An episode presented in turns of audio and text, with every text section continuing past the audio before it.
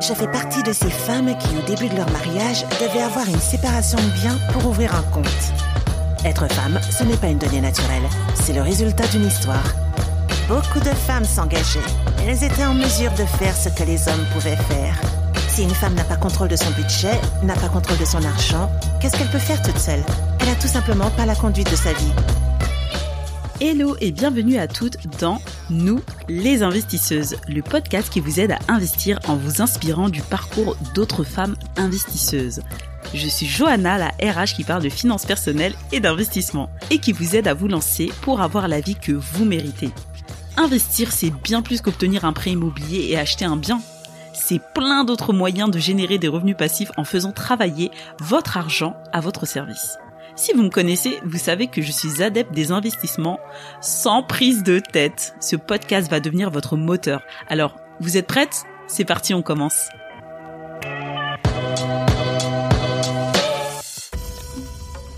Dionysos, l'agence WordPress, à l'écoute de vos besoins. Merci à Dionysos Digital de soutenir ce podcast. Hello les investisseuses, j'espère que vous allez bien.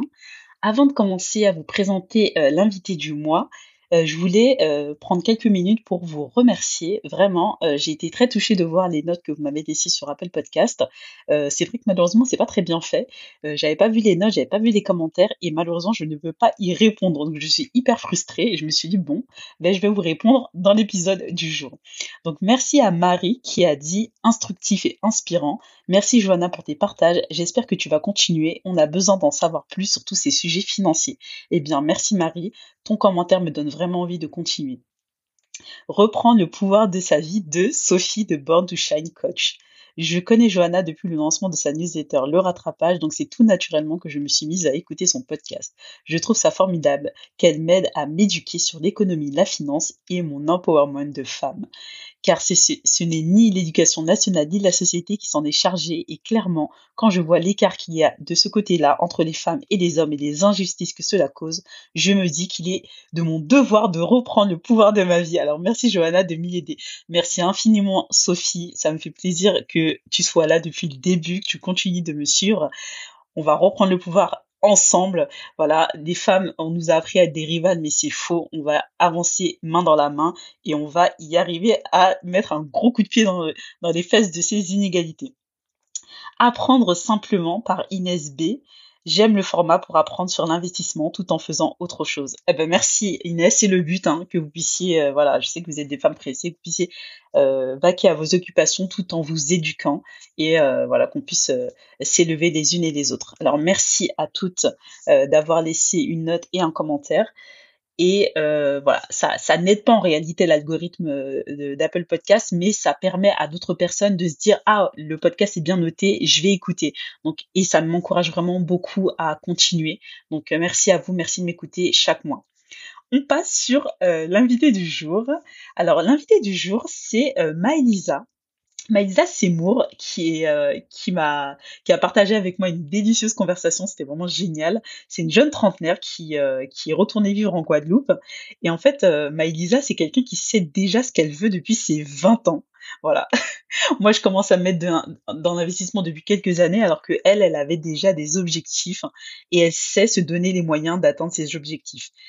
Alors, dans cet épisode, je vais pas vous mentir, on n'a pas parlé de beaucoup d'investissement, on a beaucoup parlé d'entrepreneuriat, mais je ne pouvais pas faire l'impasse sur cette expérience incroyable de Maëlisa, puisqu'elle a lancé sa startup dans la tech, et elle va tout nous raconter dans cet épisode. Mais restez jusqu'à la fin, parce que nous avons également parlé euh, d'investissement, et euh, va vous partager sa stratégie, la stratégie qu'elle a déjà mis en place, et qui va lui permettre d'arrêter de travailler dans 5 ans. Allez, je vous laisse écouter l'épisode et je vous souhaite une belle écoute.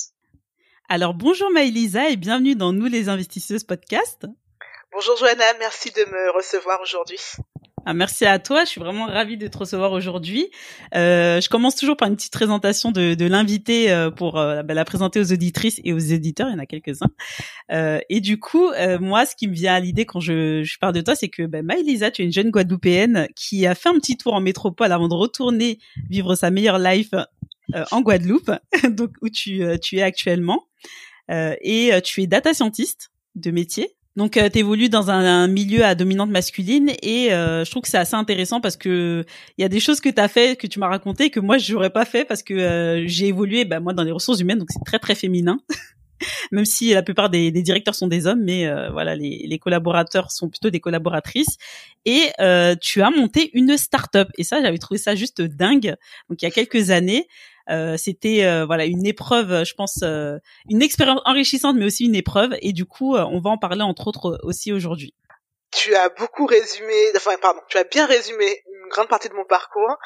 Juste une légère modification, j'ai fait un grand tour en métropole. Ça a duré 13 ans quand même.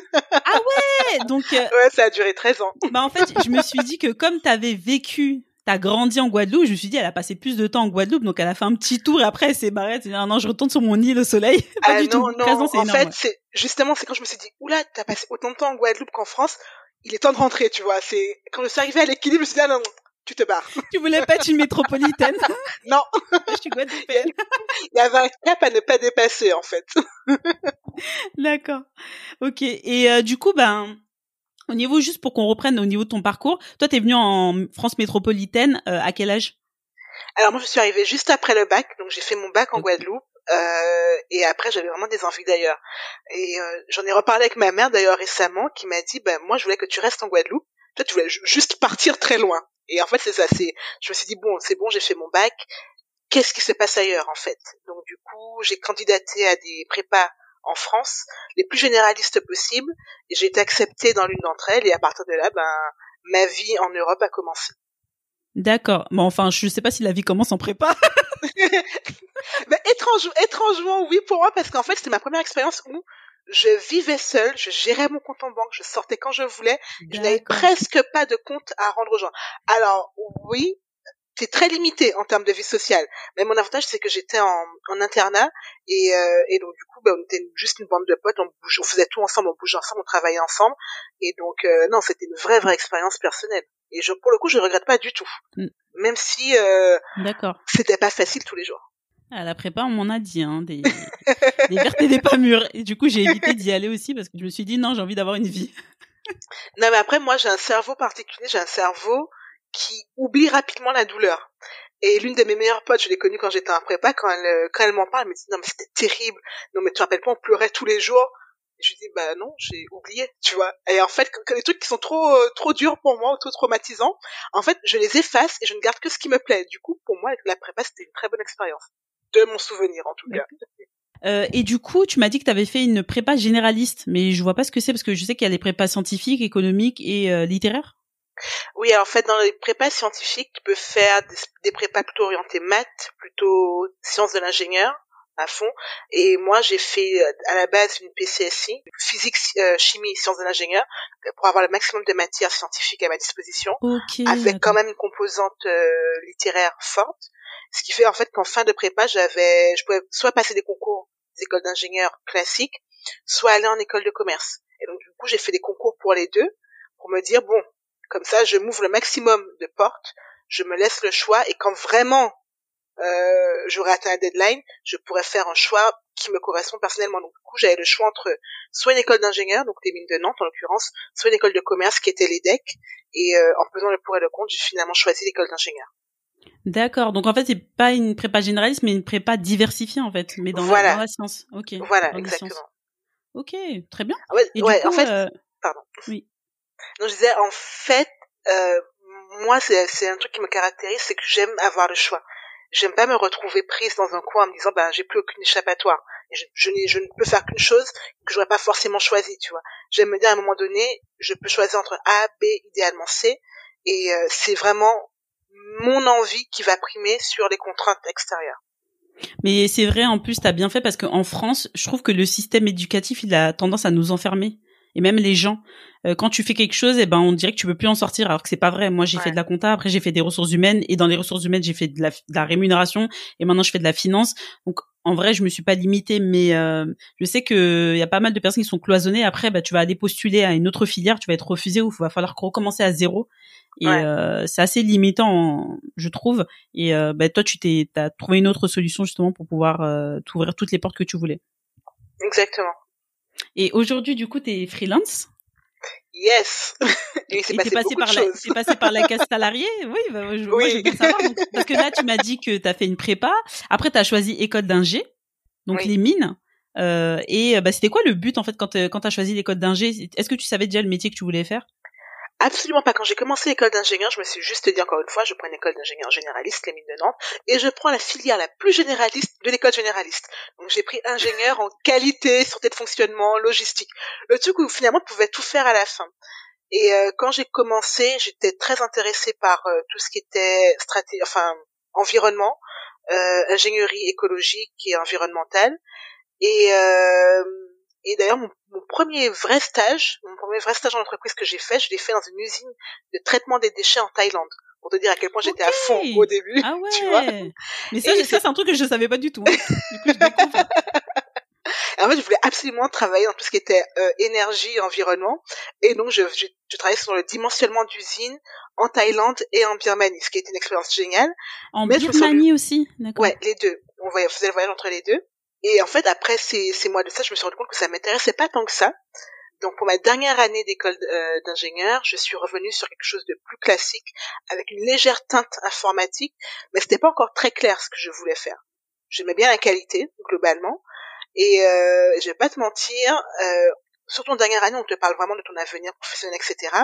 On nous a énormément vendu le rêve de rejoindre un grand groupe français, euh, monter progressivement les échelons, atteindre le, cap de manager, potentiellement manager de manager, et là c'était le Graal, parce que ça voudrait dire que tu as réussi ta carrière professionnelle.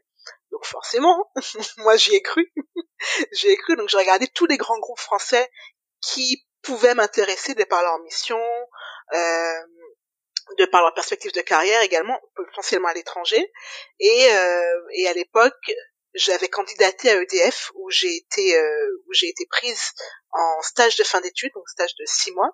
J'avais également candidaté à la BNP et finalement j'ai choisi la BNP. Et euh, un truc tout bête, c'est-à-dire que autre chose qui me caractérise, j'aime bien avoir une vie tranquille, tu vois. Je me dis je taffe, je taffe, je taffe à fond, mais c'est pour avoir une vie tranquille. Et en comparant EDF et BNP, je me suis rendu compte un que BNP avait des bureaux à littéralement 10 minutes de chez moi, je pouvais rentrer faire la sieste tous les jours parce que j'adore faire la sieste. Et deux avaient 55 jours de congé par an. Alors bon, je dis ok. c'est de la projection ça. Attends, j'ai pas travaillé autant prépa école d'ingé pour en plus ne pas avoir de vacances. Non, hors de question. J'adore. Donc du coup, j'ai été à la BNP et c'est là que je suis rentrée dans le monde euh, de la banque en back office. Donc j'étais du côté des services informatiques de BNP qui sont juste énormes parce que BNP est présent dans plus de, de 30 pays. Euh, j'ai fait plein de services différents, continuité informatique, continuité business, réseau, etc.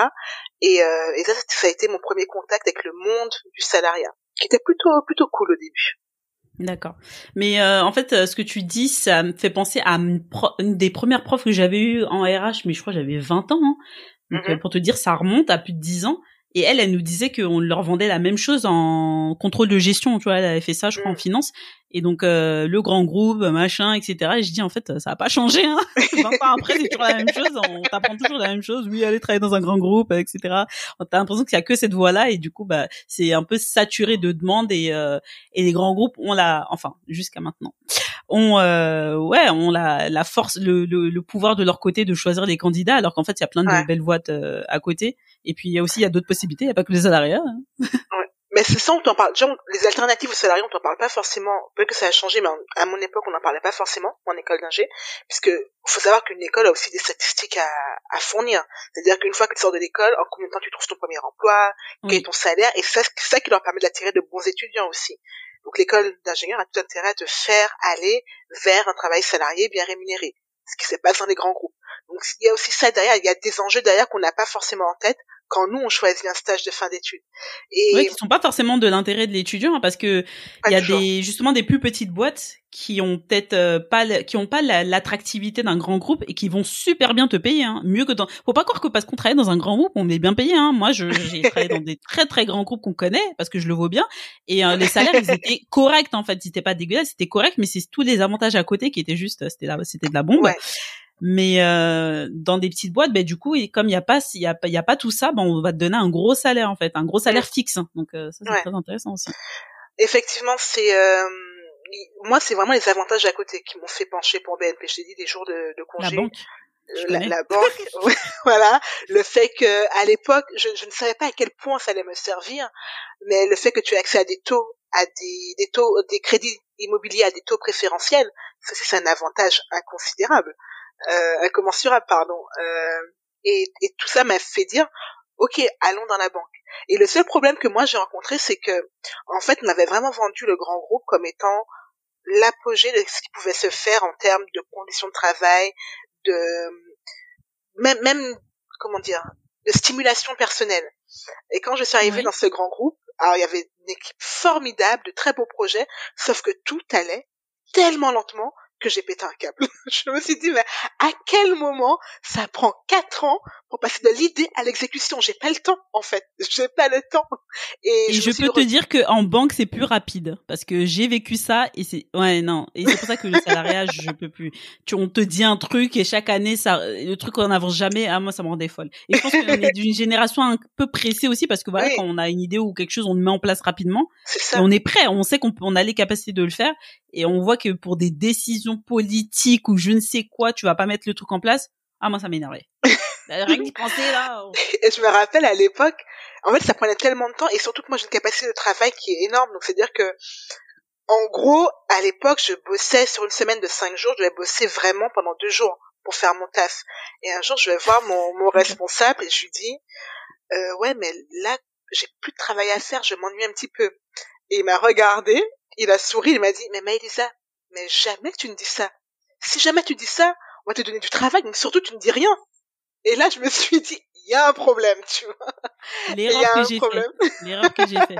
Mais il a raison, il a raison il a exactement raison. Euh, faut pas le dire. Faut même si t'as terminé, bah après le reste tu prends pour faire autre chose. Je me rappelle j'avais un camarade de classe, il me disait donc travaillait dans un grand groupe aussi. Euh, bon bah je vais le dire total. il disait qu'on lui demandait un truc à faire, il a dit bon je le faisais en 10 minutes et après euh, je faisais ma sieste. Au bout d'une heure, je disais oh mais tiens c'est fait. Et la personne était super contente parce que c'était une autre génération. Oh mais t'as fait super vite. Et je dis, bah là, je ne veux plus jamais avoir.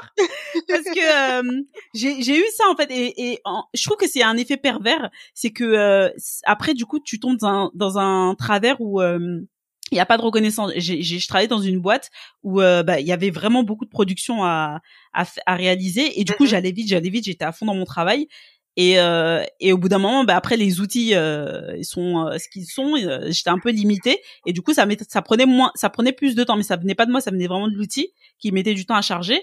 Et t'as mon collègue qui me dit ah mais t'as pas fini euh, genre je fais ah là là comment je l'ai pris mal. Je me suis dit ah il est sérieux Attends, je fais tout pour me défoncer. C'est pas pour me la péter c'est pour aider parce qu'on est que deux pour ouais. 10 salariés.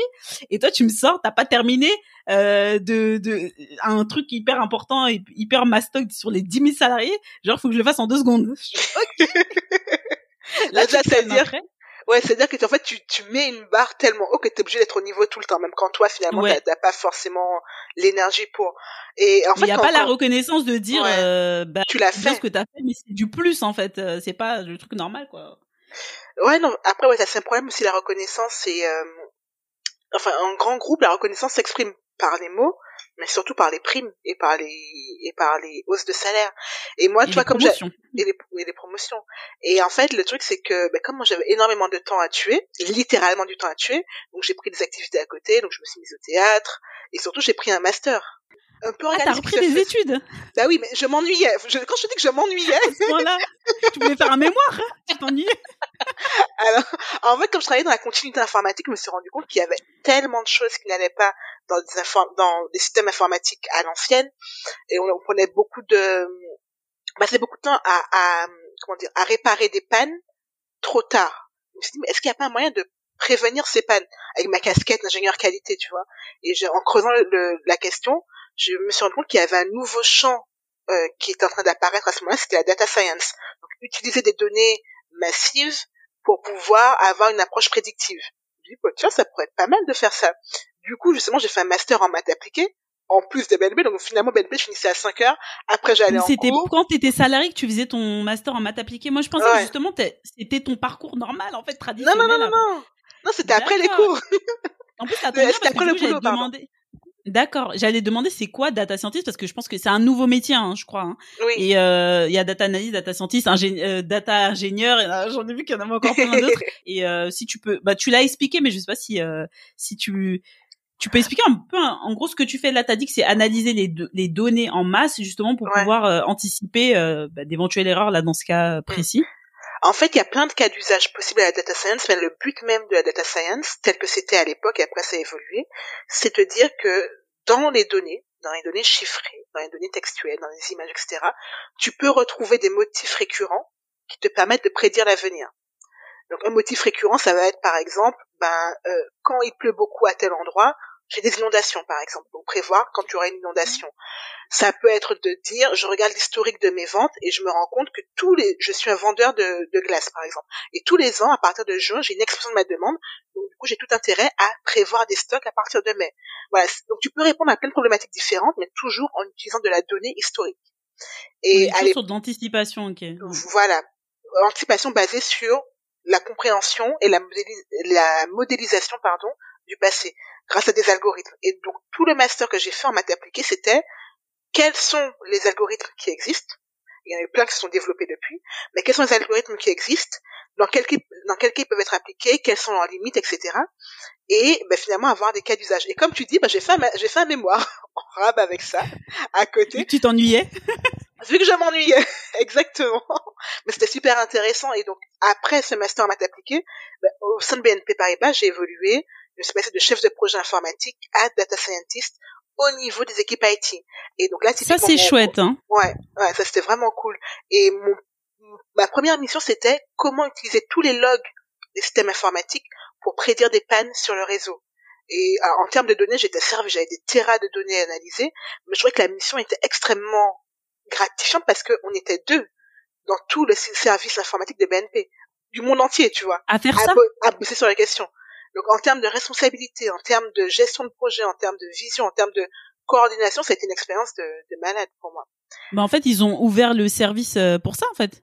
Bah c'est, il y avait pas vraiment de service, il y avait pas de service, c'est-à-dire que moi j'étais toujours au niveau de l'équipe informatique, mais que moi qui bossais sur tout ce qui était. Euh, D'accord. Mais euh, maintenance prédictive.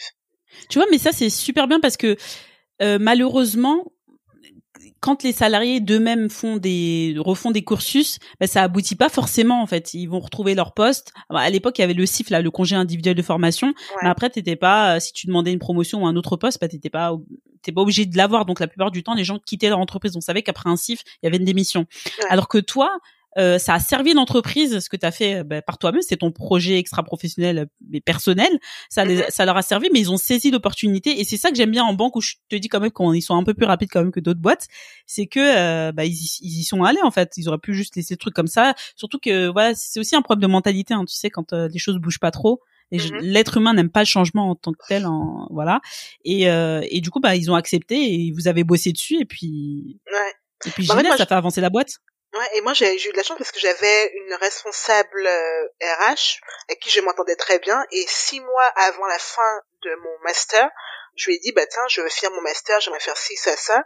on avait revu ensemble l'ensemble de mes possibilités et elle m'avait donné des contacts de gens euh, à qui je pouvais m'adresser au sein même de BNP Paribas, comment faire évoluer ma carrière.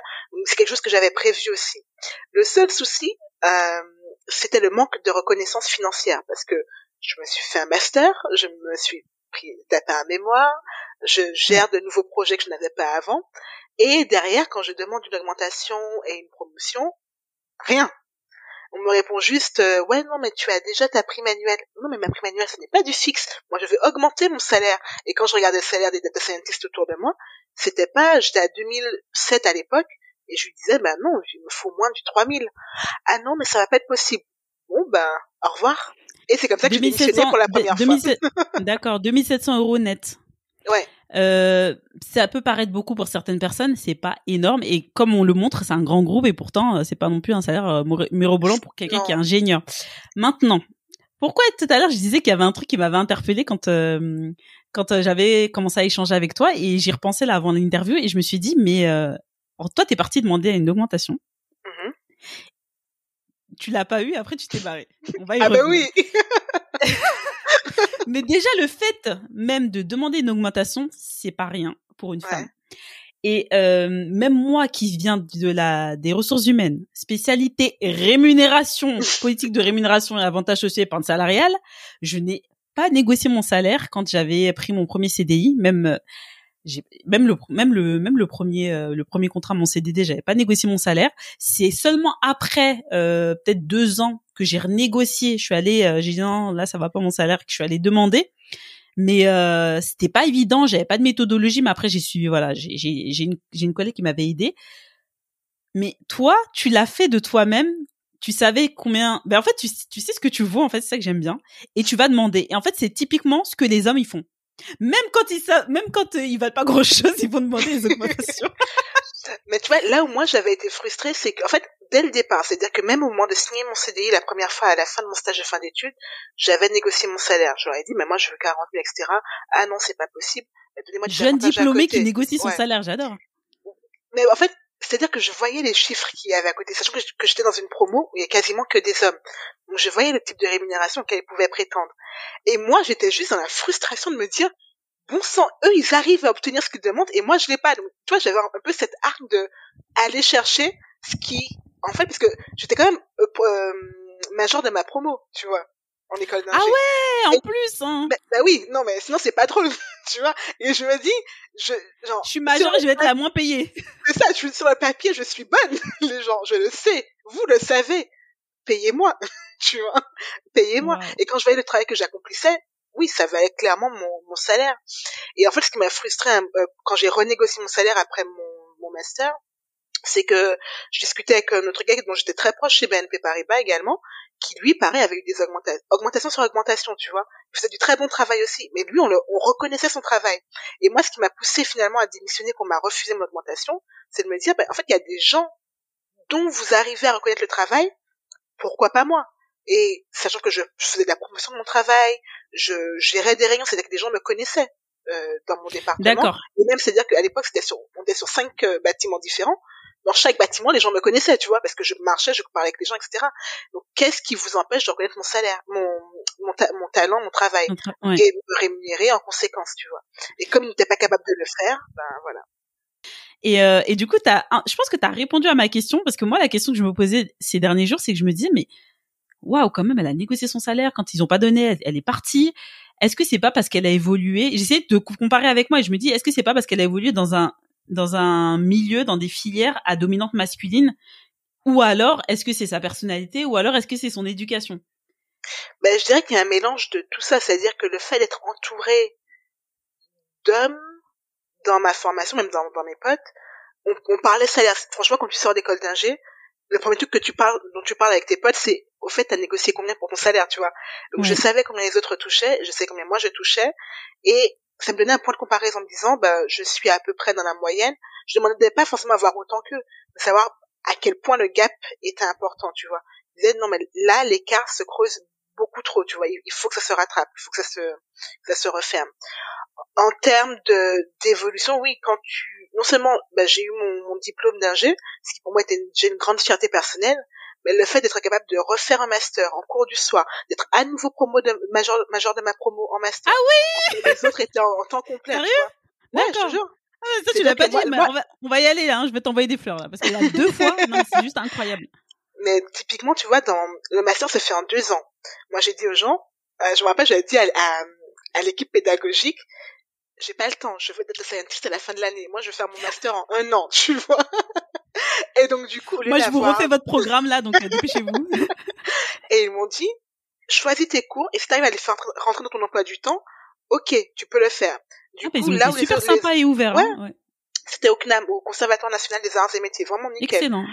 Et euh, là où les autres personnes avaient deux cours par semaine, moi j'en avais quatre, tu vois. Donc tous les soirs j'allais en cours. T'as accéléré en fait. J'ai accéléré et donc et malgré tout j'ai majoré ma promo et et ça en termes tu vois de confiance en soi, en termes d'accomplissement, ça m'a, ça a été un gros, un gros, un gros saut en avant aussi. Et le dernier, la dernière verticale, c'est l'éducation.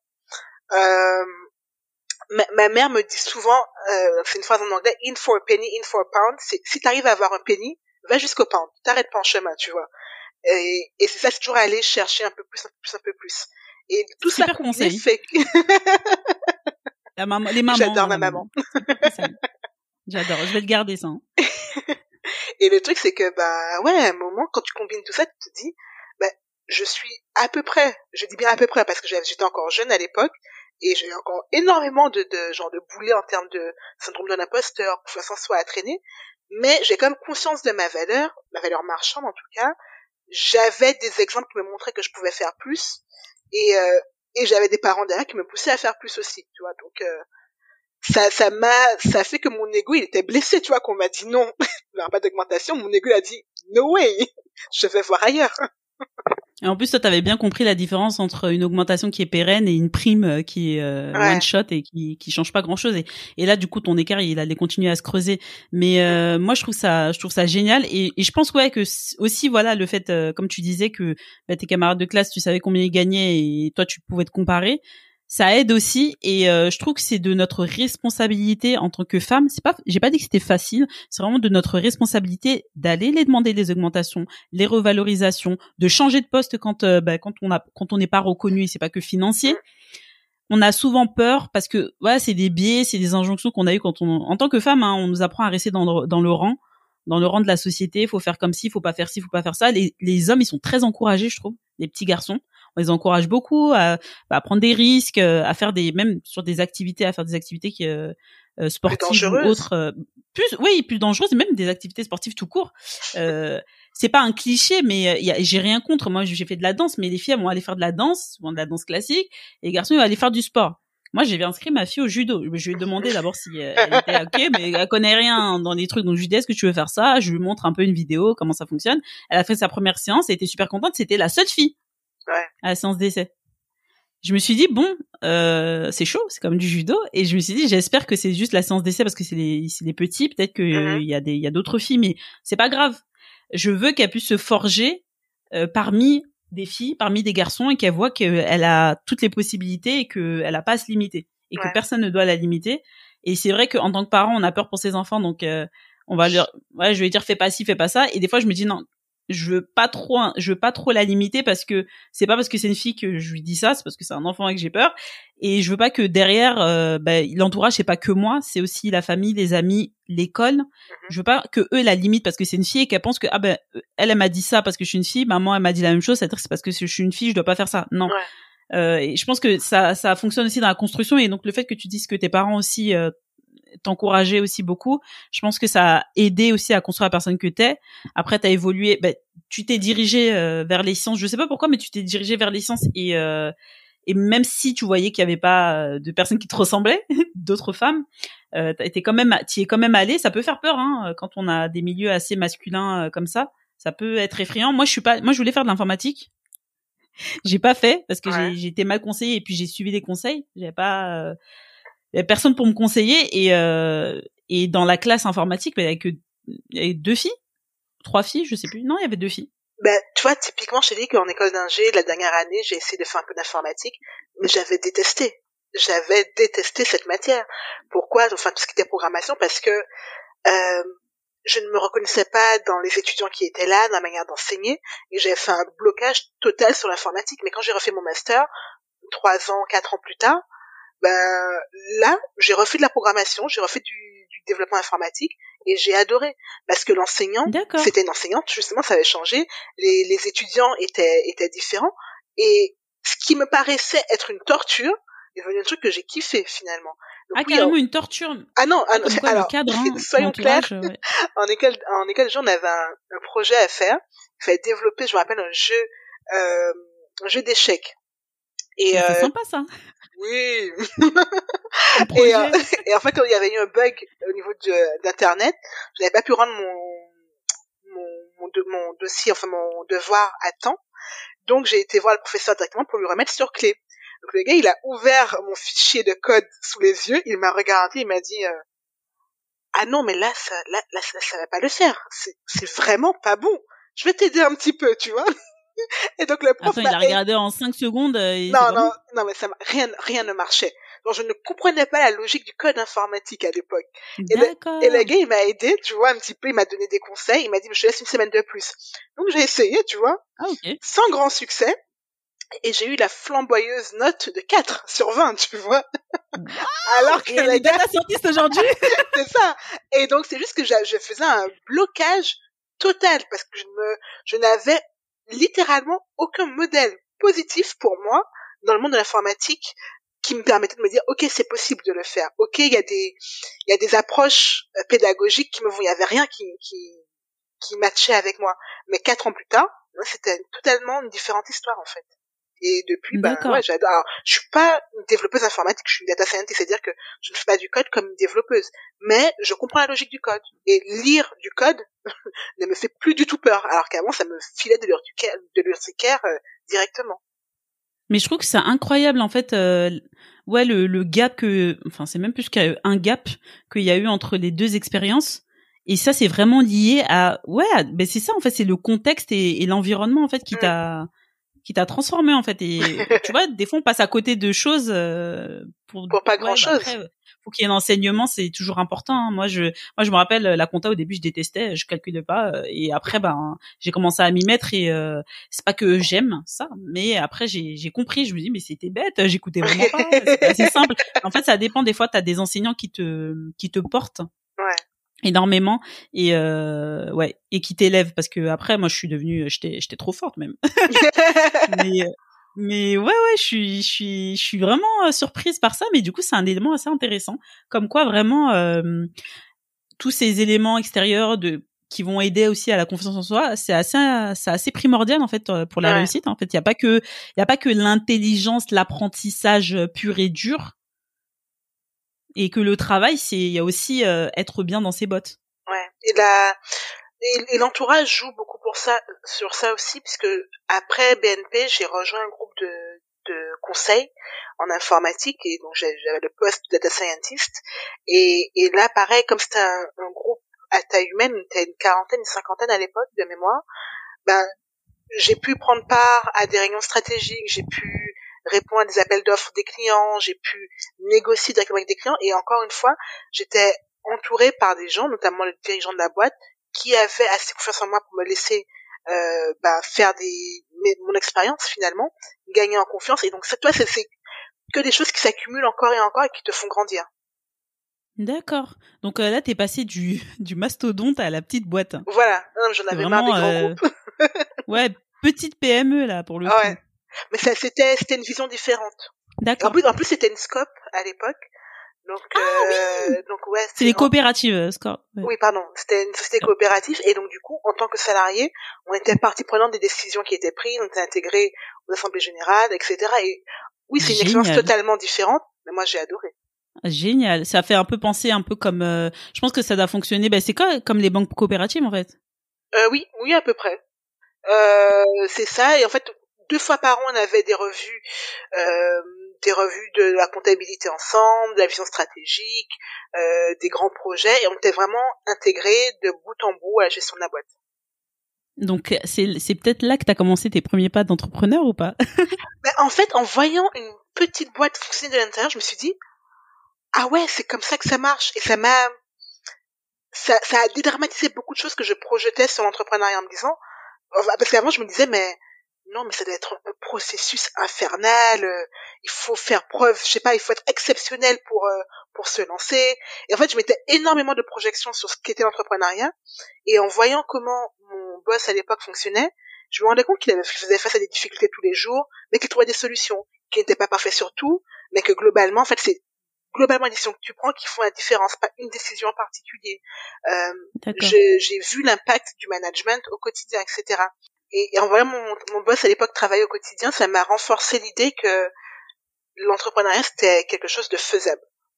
Sachant qu'avant, j'étais toi, j'étais, j'avais plein d'idées de ce que je pouvais créer, etc. J'en parlais avec mes potes, mais on restait toujours au stade de l'idée autour de la bière euh, le vendredi soir. Il n'y avait rien de concret. En fait, vous revisiez le monde, mais c'était pas des vrais projets. Voilà.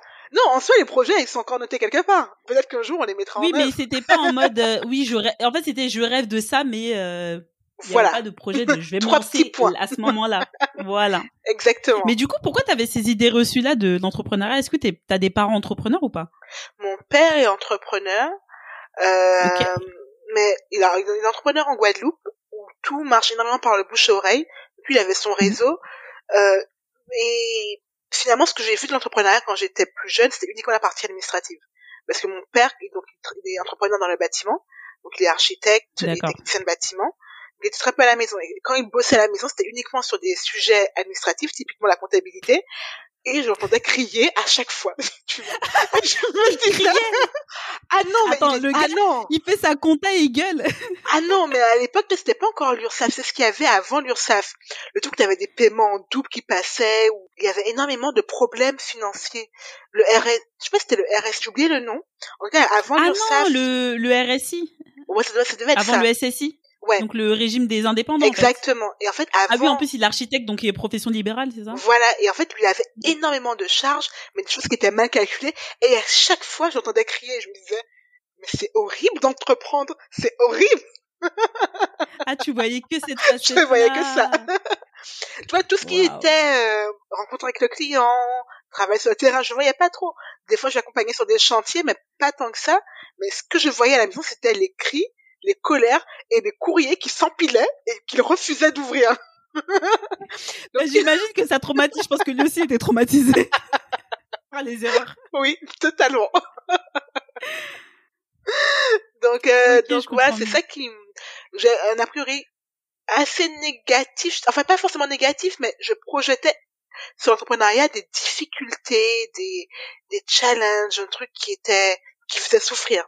Donc, euh, je me, je me disais, ouais, j'aimerais bien monter ma boîte, j'aimerais bien monter mes idées, j'ai plein d'idées, tu vois, mais je voyais juste Mais pas comment le l'URSSAF. faire. voilà. On va dire que Tout le ma phobie ça. voilà, on va dire que ma phobie administrative actuelle tient énormément à mon père, tu vois. Sur ça, je, je.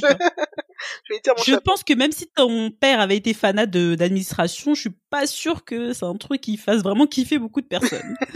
c'est assez particulier quand même. hein. Ouais, non, Surtout en France, hein. non, pas, du kiff- monde de la paperasse. pas, pas kiffer, mais juste que ce soit moins compliqué, tu vois. Qu'on n'ait pas à en souffrir autant. Ça se simplifie, hein, mais c'est encore assez lourd, hein, je trouve. Ben, au, au bout d'un moment, tu es obligé de faire avec. En fait, je me suis dit, à partir du moment où j'ai réussi à passer de la détestation à une tolérance plus que possible de l'informatique, je peux le faire avec tout. Je peux le faire avec l'administratif, je peux le faire avec la comptabilité, je peux le faire avec la fiscalité. Et c'est ça, c'est-à-dire que je vois qu'il y a un truc qui me saoule au plus haut point, je me dis, rappelle-toi de ton 4 en informatique et vois où tu en es maintenant, tu vois. Et ça qui me donne la, la confiance. Ouais, là tu te nourris de voilà de, de ton expérience passée justement pour l'avenir, mais bien vu, ouais, ouais. En fait c'est parti de loin, mais comme quoi on peut se renouveler, chaque fois, on peut s'améliorer. on ne peut que s'améliorer. Et euh, du coup, ben, ben, après, enfin, t'as travaillé combien de temps dans cette boîte-là Et euh, est-ce que c'est juste après que tu t'es lancé dans l'entrepreneuriat ou bien t'as, je Alors, sais pas. dans cette boîte-là, j'ai travaillé pendant deux ans, à peu près. Et, Et la BNP, t'as fait combien de temps? J'avais fait cinq ans de mémoire à la BNP. Ah ouais, ben, je comprends que tu la voulais ton augmentation. Ok. Oui. Cinq en fait, j'en avais eu, mais des, minimes, des augmentations Oui. minimes, tu vois, mé- mécaniques. Pas des, des vrais trucs négociés. J'avais fait quatre ou cinq ans à la BNP, un peu moins de deux ans dans cette boîte-là. Et en fait, j'en avais marre de la France déjà à l'époque. Je voulais, je voulais aller ailleurs. Et euh, j'avais candidaté et j'avais été recrutée par une entreprise à Singapour. Et donc, du coup, je On déménageais. en a parlé aussi. Oui. je rigole déjà quand je repense. Alors c'était pareil, un groupe bancaire à Singapour. C'est une filiale de la BNP ou enfin un partenaire de la BNP à Singapour. Et euh, donc voilà, donc j'ai eu mon contrat, j'avais mon billet d'avion qui a été payé par la boîte, j'avais mon logement à Singapour également payé par la boîte pour mon premier mois. Et euh, et je me rappelle à l'époque, j'avais été contactée par un incubateur, donc je me souviens un email très obscur qui me disait oui, donc on a un incubateur anglais, on veut s'installer à Paris et euh, et en fait, on cherche des gens pour rejoindre l'incubateur en tant qu'incubé. Donc, on cherche des gens qui ont un profil entrepreneurial, qui veulent entreprendre, qui ont des idées, avec un- un- des compétences en, en data science, en tout ce qui est intelligence artificielle à l'époque. Euh, et pour pouvoir se démarquer de la concurrence, nous, ce qu'on fait, c'est qu'on rémunère les gens. Et toi, je vois un email comme ça qui m'est envoyé d'une adresse mail très bizarre. Je dis, ouais, en gros, vous voulez me, vous voulez me payer pour que j'entreprenne. C'est ça. Du coup, Ben, je disais- justement, si qu'on explique en fait euh, quand tu rentres dans un incubateur, tu vas profiter euh, bah, des avantages d'être formé, du réseau de l'incubateur, Ouais. mais on te paye pas en fait. Généralement, même c'est toi qui payes. Exactement. C'est ça, c'est-à-dire que quand tu veux être quand tu veux être incubé, tu dois soit payer un bureau, soit payer l'accompagnement. Au, au, mieux, toi, tu ne payes rien. Mais de là, est-ce qu'on te paye pour entreprendre Parce que moi, j'avais jamais entendu ça. Et donc, du coup, j'ai, j'ai pas... Arnaque spam. Voilà, c'est ça. Et ça, je me rappelle, c'était courant juillet. Et moi, mon poste à Singapour commençait au 2 septembre, à l'époque. C'était en 2018. Ok. Euh, et donc, euh, donc je n'ai pas répondu. Et quelques temps après, peut-être une semaine, deux semaines après, il me relance et il m'appelle. Oui, mais Elisa, oui, c'est bien moi. Euh, oui, donc on vous envoie un mail. Oui, j'ai vu, vous existez vraiment. Oui, on existe. Ah, donc ils ont chopé ton numéro de téléphone. Comment? Pourquoi? Je sais pas. En tout cas, ils m'ont appelé. Oui, donc euh, je dis, ah, donc vous existez vraiment. Oui, oui, on existe et donc on aimerait vous rencontrer si vous êtes intéressé. Bon, ben, un café, ça n'engage à rien. Donc, tu vois, fin, fin juillet, je vais prendre un café avec euh, l'une des responsables de l'incubateur à créer en, en France, très sympa, qui s'appelait Clémence à l'époque. On prend un café, on discute. Tu vois, un truc totalement informel où vraiment me dit non mais moi je veux juste comprendre ton mindset, voir comment tu fonctionnes, mais c'est pas un entretien d'embauche donc euh, chill tu vois. On doit rester deux heures à discuter. Et après moi je ah partais ouais, même, hein. ouais, après après je partais en vacances et euh, et juste après bah je partais en vacances en Inde et l'idée c'est que j'allais m'installer à Singapour comme Singapour c'est à côté de l'Inde tu vois donc euh, partir oui, juste après. Dans la foulée ouais. Voilà. Et euh, à une semaine de de d'aller à Singapour, je reçois un mail de, bah, de cet incubateur qui s'appelle Entrepreneur First, qui me dit bon mais vous êtes accepté. Ah, ok. Mais t'avais candidaté? Bah oui, bah oui, je, je t'ai dit que j'aime avoir le choix. Donc euh, après l'entretien avec Clément, je lui dis bon bah vas-y, prends ma candidature, moi ça me va, tu vois. Parce que j'aime avoir le choix, bien évidemment. Et ben là, pour le coup, j'avais le choix. C'est-à-dire qu'à une semaine d'aller à Singapour, j'ai le choix entre bah, commencer un nouveau boulot à Singapour, qui était sûr, qui était payé, etc. Euh, d'ailleurs même bien payé, ou alors rester en France. Toujours data scientist? Data scientist. Pour une banque euh, locale. Donc ce que tu faisais à la BNP ou pas? Euh, Non, parce que là, c'était côté métier, pas côté informatique. Donc plutôt les données okay. bancaires, euh, clients, etc. Et... Okay. Et du coup, j'avais le choix entre ça ou ben, rester en France et ben, ne plus ben, démissionner. Donc avoir un revenu le temps de l'incubation, mais ne plus avoir de revenu Ouais. fixe du tout. Et donc, euh, donc Ne plus avoir d'appartement non plus? Ne plus avoir... Non, non, parce que j'étais propriétaire à l'époque. J'ai prévu de le mettre en location. Mais du coup, je l'ai pas mis en Ah, On location. va parler de ça après alors. bah oui, parce que tu me dis que il t'avait payé un logement là-bas, le billet d'avion et tout, que tu devais partir en Inde et continuer. Donc je me dis, il n'y avait plus de logement. Non, non, j'étais propri- déjà J'étais propriétaire. propriétaire, voilà. J'étais propriétaire à Et t'avais quel âge à cette époque-là? J'avais 26 ans. 26 ans. D'accord, ok. Et euh, Bon, avec un appart alors. avec un appart. et donc du coup, bah, je pareil, j'appelle ma famille et tout. Bon, euh, les gens, soyons clairs. Là, je suis bien tentée par l'entrepreneuriat parce que pour le coup, c'est quelque chose qui m'a toujours fait envie, mais je voyais pas comment le faire. Et en plus, on me paye pour m'aider. Donc ça, ça m'a l'air pas mal. Donc je pense Mais que je vais prendre. Tu restes ça. en France, par mais je, contre. mais je reste en France, voilà. Euh, C'était la contrepartie, parce que moi j'avais envie d'ailleurs, tu vois, quand même à l'époque. Donc la contrepartie, c'est que je reste en France, mais dans le pire des cas, si jamais ça ne marche pas, sachez que je rentre en Guadeloupe, que je reprends ma chambre, parce qu'il est hors de question que je reste à travailler en France, tu vois. Donc mes parents m'ont dit, ok, pas de souci, tente l'aventure. Donc finalement, j'ai dit non à la boîte à Singapour. J'ai dit oui à l'incubateur. J'adore, tes parents t'ont encouragé. Ah oui, bah oui. Mais parce que, bah alors, je, je tiens, je fais quand même une petite aparté, je te coupe, excuse-moi, mais c'est pas tous les parents, parce que la plupart des personnes en France sont salariées, Ouais. et quand tu connais pas l'entrepreneuriat, c'est, enfin, les, les parents, souvent, ils ont peur, et les, même la plupart des gens, ils projettent leur peur sur les, sur les autres. Et toi, ils t'ont encouragé au final. Ils t'ont pas dit, oh non, mais quand même, tu laisses un CDI à Singapour, etc., pour aller faire de, dans tout, dans un incubateur, tu sais pas ce que ça va donner. Comme j'ai dit comme mon cerveau a une mémoire sélective, il y a moyen qu'il y, ait- qu'il y ait eu quelques objections, mais qu'il les ait occultées totalement.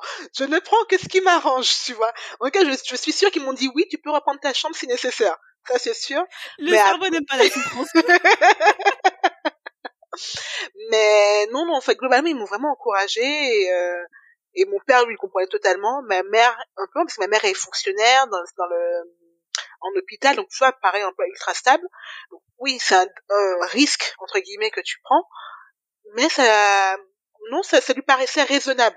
Parce que je lui ai dit, mais euh, regarde, je vais le faire en double master, tout ça. Si je veux, je peux retrouver un emploi. J'ai toujours l'emploi à Singapour, voilà. Donc c'était pas, non, j'étais pas lâché dans la nature sans aucune, aucune, euh, aucun filet de, de survie. Tu vois, j'avais quelque chose quand même auquel me raccrocher au cas où. Et donc du coup, bah, je rejoins l'incubateur.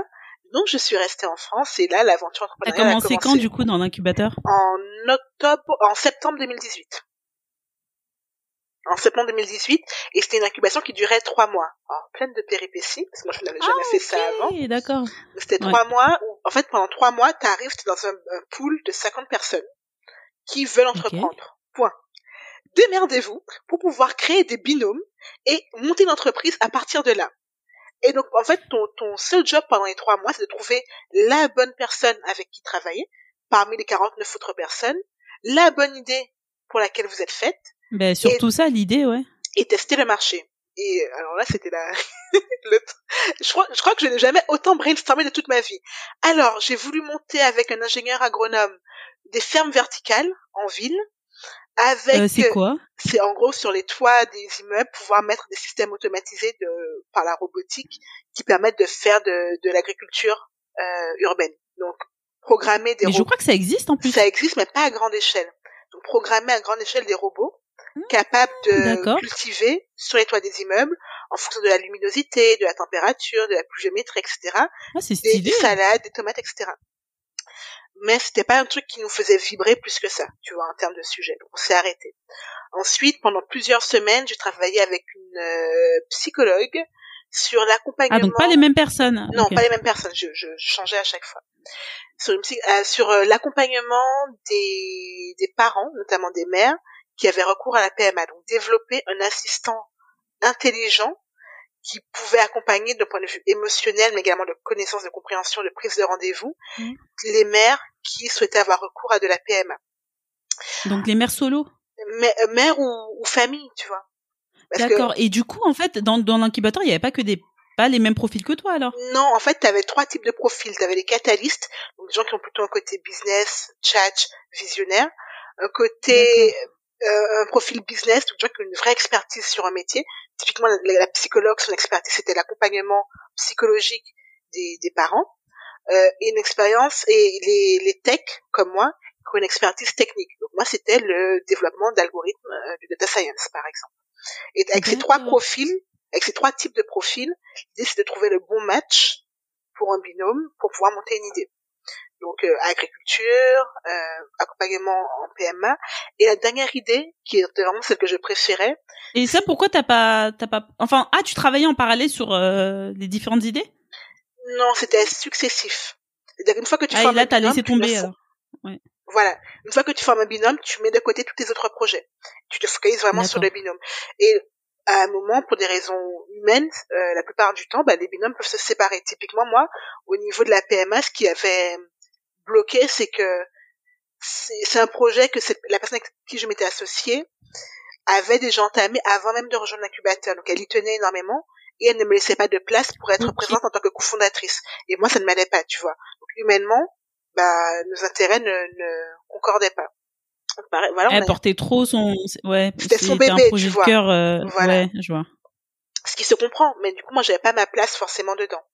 Et du coup le troisième projet que j'ai lancé, c'était vraiment celui que je préférais à l'époque, c'était la réduction des erreurs médicamenteuses grâce à l'intelligence artificielle.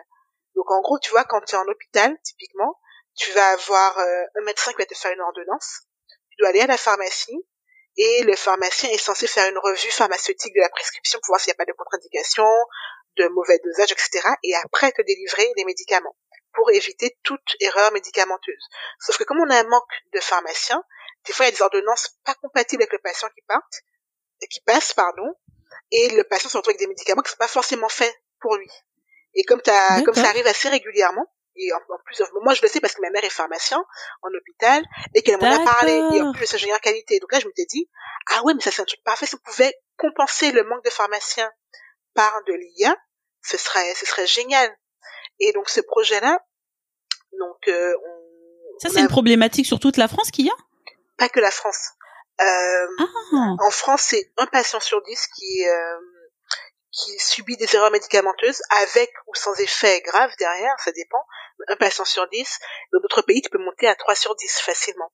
Donc nous, on s'est dit, bon, ben, on va on va regarder tous les pays où tu as des taux relativement élevés d'erreurs médicamenteuses, mais en contrepartie également une une numérisation importante du système informatique des hôpitaux.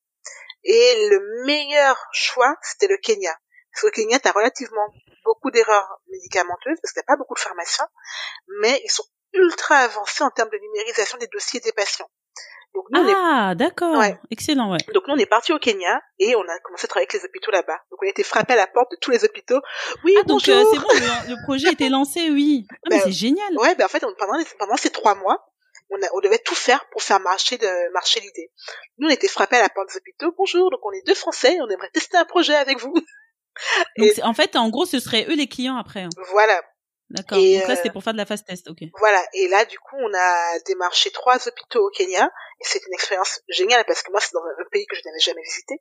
Je ne connaissais personne et j'avais littéralement dix jours pour me faire des contacts et trouver des clients potentiels, tu vois. Donc en termes de, de, justement comme tu dis fast track, c'était l'apogée pour moi. Je n'avais jamais fait ça avant. Et donc c'était une fierté monumentale de se dire, ben c'est bon, on, a nos clients, on a validé le marché à peu près. Maintenant, il faut. Mais ça, c'était ton idée à toi? C'était mon idée à moi, et j'avais un partenaire qui avait des compétences techniques encore plus poussées sur le papier que les miennes pour pouvoir analyser les données. Et je dis Donc en fait, tous les deux, vous étiez tech alors? On était tech, mais du coup, comme on était tous les deux tech, moi j'ai plus pris un côté business, comme je comprenais énormément le, le, sujet, tu vois. La problématique, ouais. Voilà, donc il devait prendre le lead technique. Mais cette personne n'était pas forcément aussi euh, douée qu'elle le disait. C'était ça le problème. Ah, je croyais que tu allais dire enthousiaste. que toi. Euh, elle était pas aussi enthousiaste que moi, pas ah, aussi, douée qu'elle le disait, et euh, pas forcément impliquée. Et en fait, au bout des trois mois d'incubation, tu passes devant un jury où euh, tu pitches ton projet pendant 15 minutes, te poses pendant 15 minutes des questions, et à l'issue de ces 30 minutes d'entretien, il décide ou non de te financer à hauteur de 100 000 euros à peu près. D'accord, donc déjà l'incubateur, on vous paye pour travailler ensemble, trouver un projet. Euh, Peut-être que aussi les, les frais de déplacement, ils vous les ont payés Non, non, non, c'était sur nos fonds propres. Ça, c'était vous, ok. Donc vous êtes déplacé parce que c'est vous qui avez choisi la zone et tout. Mhm. Et après, vous présentez le projet pour voir si, euh, bah, si, si pour eux c'est faisable et si euh, ils vous le financent. Exactement. Voilà. Ok. Et en contrepartie, ils prennent des parts dans l'entreprise, bien évidemment. Bien sûr, oui. Et en fait, au moment de ce pitch-là, donc euh, on s'était préparé, moi j'avais listé toutes les questions qu'on pouvait nous poser, on avait répété, etc. Sachant que c'est quelque chose qui se fait en anglais. Il était pas. Alors, ce gars il était canadien, mais il parlait pas forcément anglais. Même il canadien ou québécois? Euh, il vivait au Canada, en tout cas. Le Camerounais d'origine. Ouais, parce que. Mais il vivait au Canada. Mais il ne parlait pas anglais. C'est déjà très compliqué pour lui de pouvoir interagir. Et en fait. Au Kenya, il a fait comment? Bah, c'est moi qui parlais. Ah ouais, mais c'est compliqué parce que en plus au Cameroun il y a une partie anglophone. Enfin, en plus si tu me dis qu'il est tech, bah généralement moi je pensais que tous les personnes en fait, il, faut, il pouvait genre échanger, mais c'est plutôt un langage des mains, un truc relativement limité, mais des discussions avancées, etc. C'est plutôt moi qui parlais. Et comme j'avais la casquette de CEO, c'était pas dérangeant. Ce qui était dérangeant, par contre, c'est que pendant le pitch et pendant la session de questions-réponses, donc j'ai fait le pitch, viennent les questions-réponses, et euh, à un moment, un membre du, du jury lui pose une question. Et là, il me regarde, il me dit non, je ne peux pas. Et il part en pleine session de levée de fonds, le gars me regarde et me dit je ne peux pas et il part. Mais c'est une vraie série en fait. Et là, ben là, là, le mon rebondissement là, là, mon cerveau il a fait un freeze. Et dans ma tête, tu vois, à ce moment-là, j'ai vu toute ma vie défiler. Mais je ne peux pas quoi Je je, peux je pas... ne peux pas continuer. Je ne peux pas techniquement. Je ne peux pas. Je peux. Non, il m'a juste dit je peux pas. Point on peut pas se marier, Maïsa. Je peux pas. non, t'arrives à, à l'hôtel, non, je ne peux pas. Et tu pars en courant. Non, ça se fait pas. La dinguerie. Et là, je te jure, j'ai vu ma vie défiler en mode, mais meuf, tu as refusé un emploi à Singapour qui était payé, tu as refusé un CDI. Oh, tu as démissionné de ta boîte en France mais qu'est-ce que tu vas faire de ta vie? Et là, la lune de miel euh, s'arrête et retourne à la réalité. Ah non. Ah non, mais je te jure, genre, il m'a fait ça. Deux jours après, j'ai pris l'avion, je suis rentrée en Guadeloupe. Et je me suis dit, non, mais là, faut que je prenne une pause. Je n'en peux plus, tu vois? Parce qu'il faut se dire que ces, ces trois mois d'incubation sont extrêmement intenses, en fait. Mais c'est ce que j'allais dire, t'as changé, t'as eu trois groupes, enfin, t'as as travaillé sur trois projets. Tu, tu dors voyagé. pas. Ouais, tu dors pas, tu, tu ne penses qu'à ça.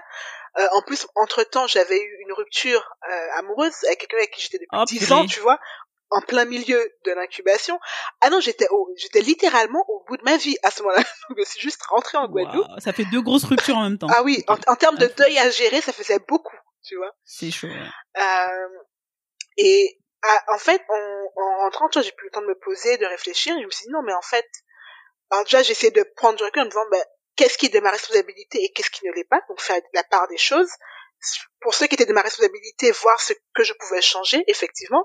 Et je me suis dit non, mais en fait, l'entrepreneuriat, ça m'intéresse vraiment. C'était pas les bonnes personnes, ok, mais cette excitation que je ressens, cette envie d'entreprendre que j'ai, elle est vraiment là et elle va pas disparaître et je ne vais pas reprendre un emploi salarié du jour au lendemain. Non, c'est pas, pas, pas question. Et au moment où je me faisais cette réflexion, littéralement au moment de la réflexion, j'ai, euh, je reçois un mail me disant de l'incubateur qui me dit bon ben Maëlisa, bon comme tu t'en doutes, euh, le projet que tu viens de présenter ne sera pas financé. Bah oui, ça je m'en doutais. c'est logique. Il n'y a plus de projet. voilà, il n'y a plus de partenariat non plus.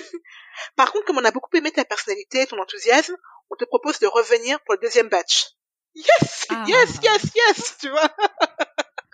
du coup, bah, tout n'était pas perdu. Voilà. t'étais en France ou t'étais euh, en, en, en, métropole ou? J'étais en Guadeloupe. J'étais en Guadeloupe. Et du coup, je me suis dit, c'est bon. Donc là, en fait, j'ai un mois et demi de vacances devant moi, de pures vacances, tu vois. Et après, je pourrais prendre un incubateur encore une fois, un nouveau batch. Donc c'est ce que j'ai fait et euh, donc en fait quand je suis retournée, j'avais vraiment le nouvelle équipe? Nouvelle équipe, parce que c'est un nouveau batch. Il y avait que, il y avait que moi, j'étais la seule à être revenue du batch précédent et euh, je me suis dit bon ben là je vais pas refaire la même erreur. Concrètement, le plus important c'est de bien choisir son partenaire. Du coup, avant même de commencer, je regardais le, le tableau de bord de tous les gens qui étaient dans la cohorte et je regardais un par un franchement, j'ai fait du, euh, du harcèlement, du cyberharcèlement limite, à stocker leur profil LinkedIn, Facebook, Instagram, si je trouvais tout comprendre et savoir des gens a priori pour voir avec qui je voulais travailler. Et j'ai retenu deux personnes avec lesquelles je voulais travailler, que j'ai rencontrées euh, autour d'un café avant même que ça ne commence. Et l'un d'entre eux, c'était mon partenaire euh, pour Codiste. Et en fait, le premier jour, on s'est dit, ok, on s'est mis en équipe. On a eu toutes les discussions un peu compliquées, c'est quoi ton rythme de travail, quelle importance tu donnes à ta famille, Très bien. comment tu veux être rémunéré, à quelles conditions on revend la boîte, tout ce qui pouvait potentiellement poser problème dans le futur, à notre connaissance, on a abordé les deux premiers jours, tu vois. on a fait que parler de relations interpersonnelles. Et euh, on s'est mis en équipe et on a monté la boîte dans la foulée en fait. Dans la foulée, on a commencé à développer le produit, le projet, à faire des recherches clients. Et après, de la même manière. Du coup, euh, as, donc là, tu as plutôt recherché la personne, un partenaire de justement pour ça. Mais est-ce que vous aviez, c'est après que vous avez commencé à réfléchir à l'idée? On avait vite fait évoquer des sujets euh, d'intérêt commun qu'on avait. On n'avait pas d'idée. Le plus important, c'était que ça match en fait. Voilà, c'était l'humain. Là, j'ai vraiment mis la priorité sur l'humain. Et après, oui, après, on s'est, pris deux semaines vraiment pour ne réfléchir qu'à l'idée. Une fois qu'on a eu une idée, on a commencé à faire de, la recherche client pendant encore deux semaines. Et après, on a développé la technologie, vraiment en mode prototype. Et comme pour le premier, le premier batch d'incubation, au bout des trois mois, on avait le pitch. Et là, bah, comme l'équipe tenait la route, le projet était bien ficelé, le marché avait un potentiel de malade, Là, on a été financé. D'ailleurs, c'est quoi le projet alors, Codiste? Alors, quoi? Codiste, Codiste était une, euh, c'est une start-up qui a pour vocation d'utiliser l'IA pour aider les développeurs. En fait, de par mon expérience à la BNP Paribas, parce que c'était une entreprise qui avait 40 ans d'historique informatique, et parce que mon partenaire était développeur, un développeur d'exception d'ailleurs. Euh, D'accord, c'est un développeur là. Ouais, euh, ce gars il boit, il dort, il mange code, il est passionné par le sujet. Quand je dis passionné, c'est pas juste qu'il développe bien, c'est qu'il il lit des livres sur la théorie du développement. Il lit des livres sur la théorie, des, théories ah quantiques. Il fait matcher la théorie quantique et le développement. En fait, il a un niveau. Moi, il m'a toujours impressionné. Et jusqu'à présent, même si on a arrêté la boîte, j'ai pour lui une très très grande admiration, mais vraiment.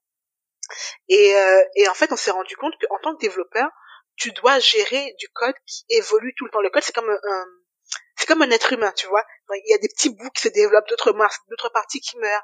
Les parties qui meurent, on n'arrive jamais à les nettoyer. Je savais pas. C'est quelque chose qui doit être fait manuellement, mais on n'a pas le temps de le faire. Donc finalement, tu te retrouves avec une espèce de gros blob informe, extrêmement dur à maintenir, et la seule manière que les gens trouvaient de maintenir, c'est de tout effacer et de tout recommencer.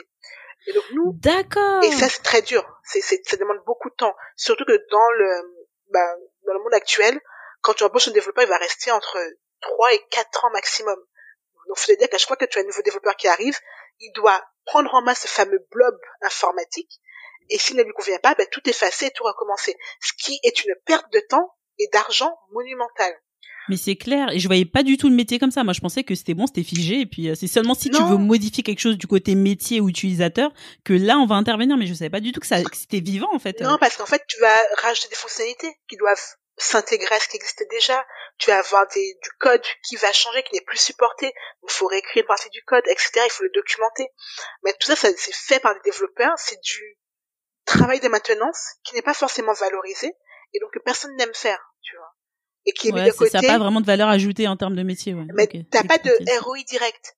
Le ROI, tu le vois quand tu dois refaire tout le code derrière et que tu perds des millions des fois. Donc t'as une banque au, en Australie qui a voulu refaire sa base de code. Ils avaient dit, bon, on le fait en deux ans pour, euh, pour 100 millions, je crois, à l'époque, de budget. Wow Ils l'ont fait en cinq ans et ça leur a coûté 800 millions, tu vois. Ah non, mais ça, ça coûte. Attends, mais je réalise pas du. Mais en fait, ah c'est bah un projet de dingue. Ben ouais, mais en fait, ça coûte vraiment très cher.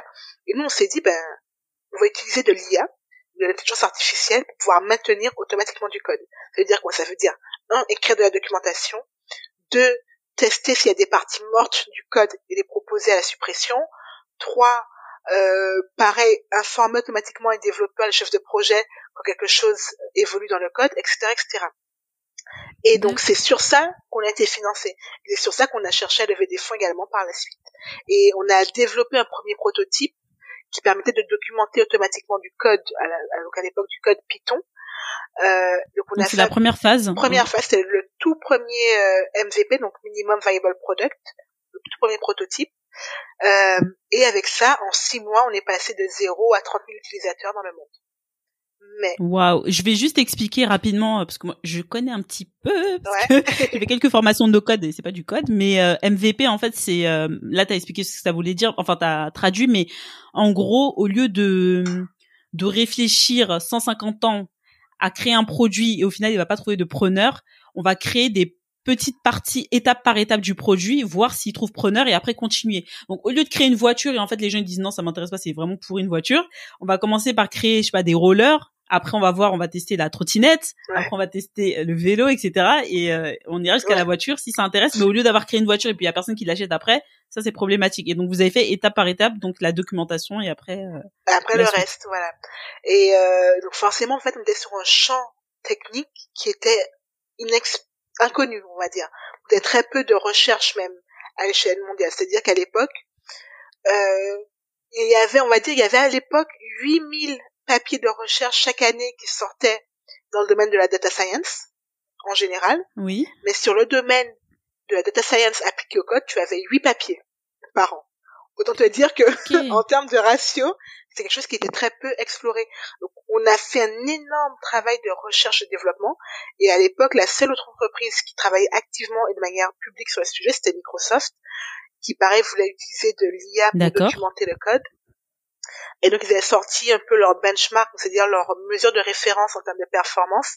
Et notre plus grande fierté encore jusqu'à ce jour, c'est qu'en quatre mois, on a fait mieux que les benchmarks de Microsoft. Alors pour nous, ça, a été une, une configuration. On était deux à l'époque.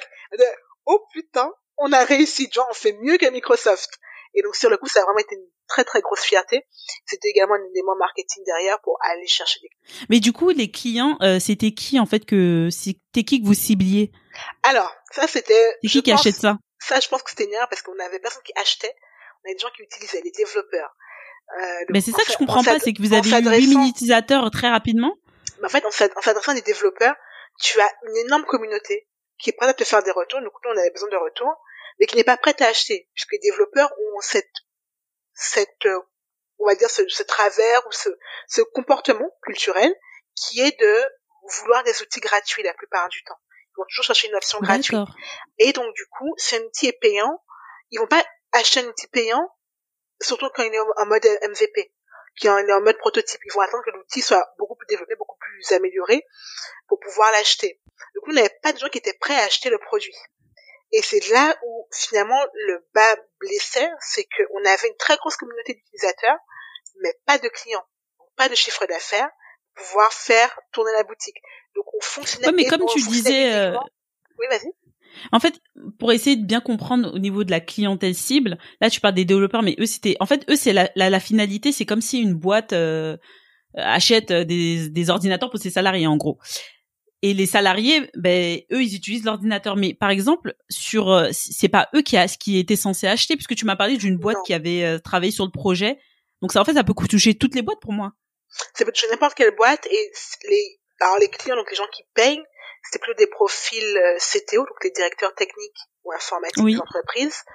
Euh, mais en fait, à l'époque, on n'avait pas de preuves suffisantes pour les démarches. On a commencé à négocier avec deux clients euh, à l'époque, mais euh, c'est des choses qui ont pris énormément de temps parce qu'ils voulaient des preuves, ils voulaient des cas d'usage bien précis, et on s'est rendu compte qu'on passait plus de temps à répondre à des cas d'usage spécifiques développer le produit. Donc on a fait le choix euh, d'arrêter le démarchage client.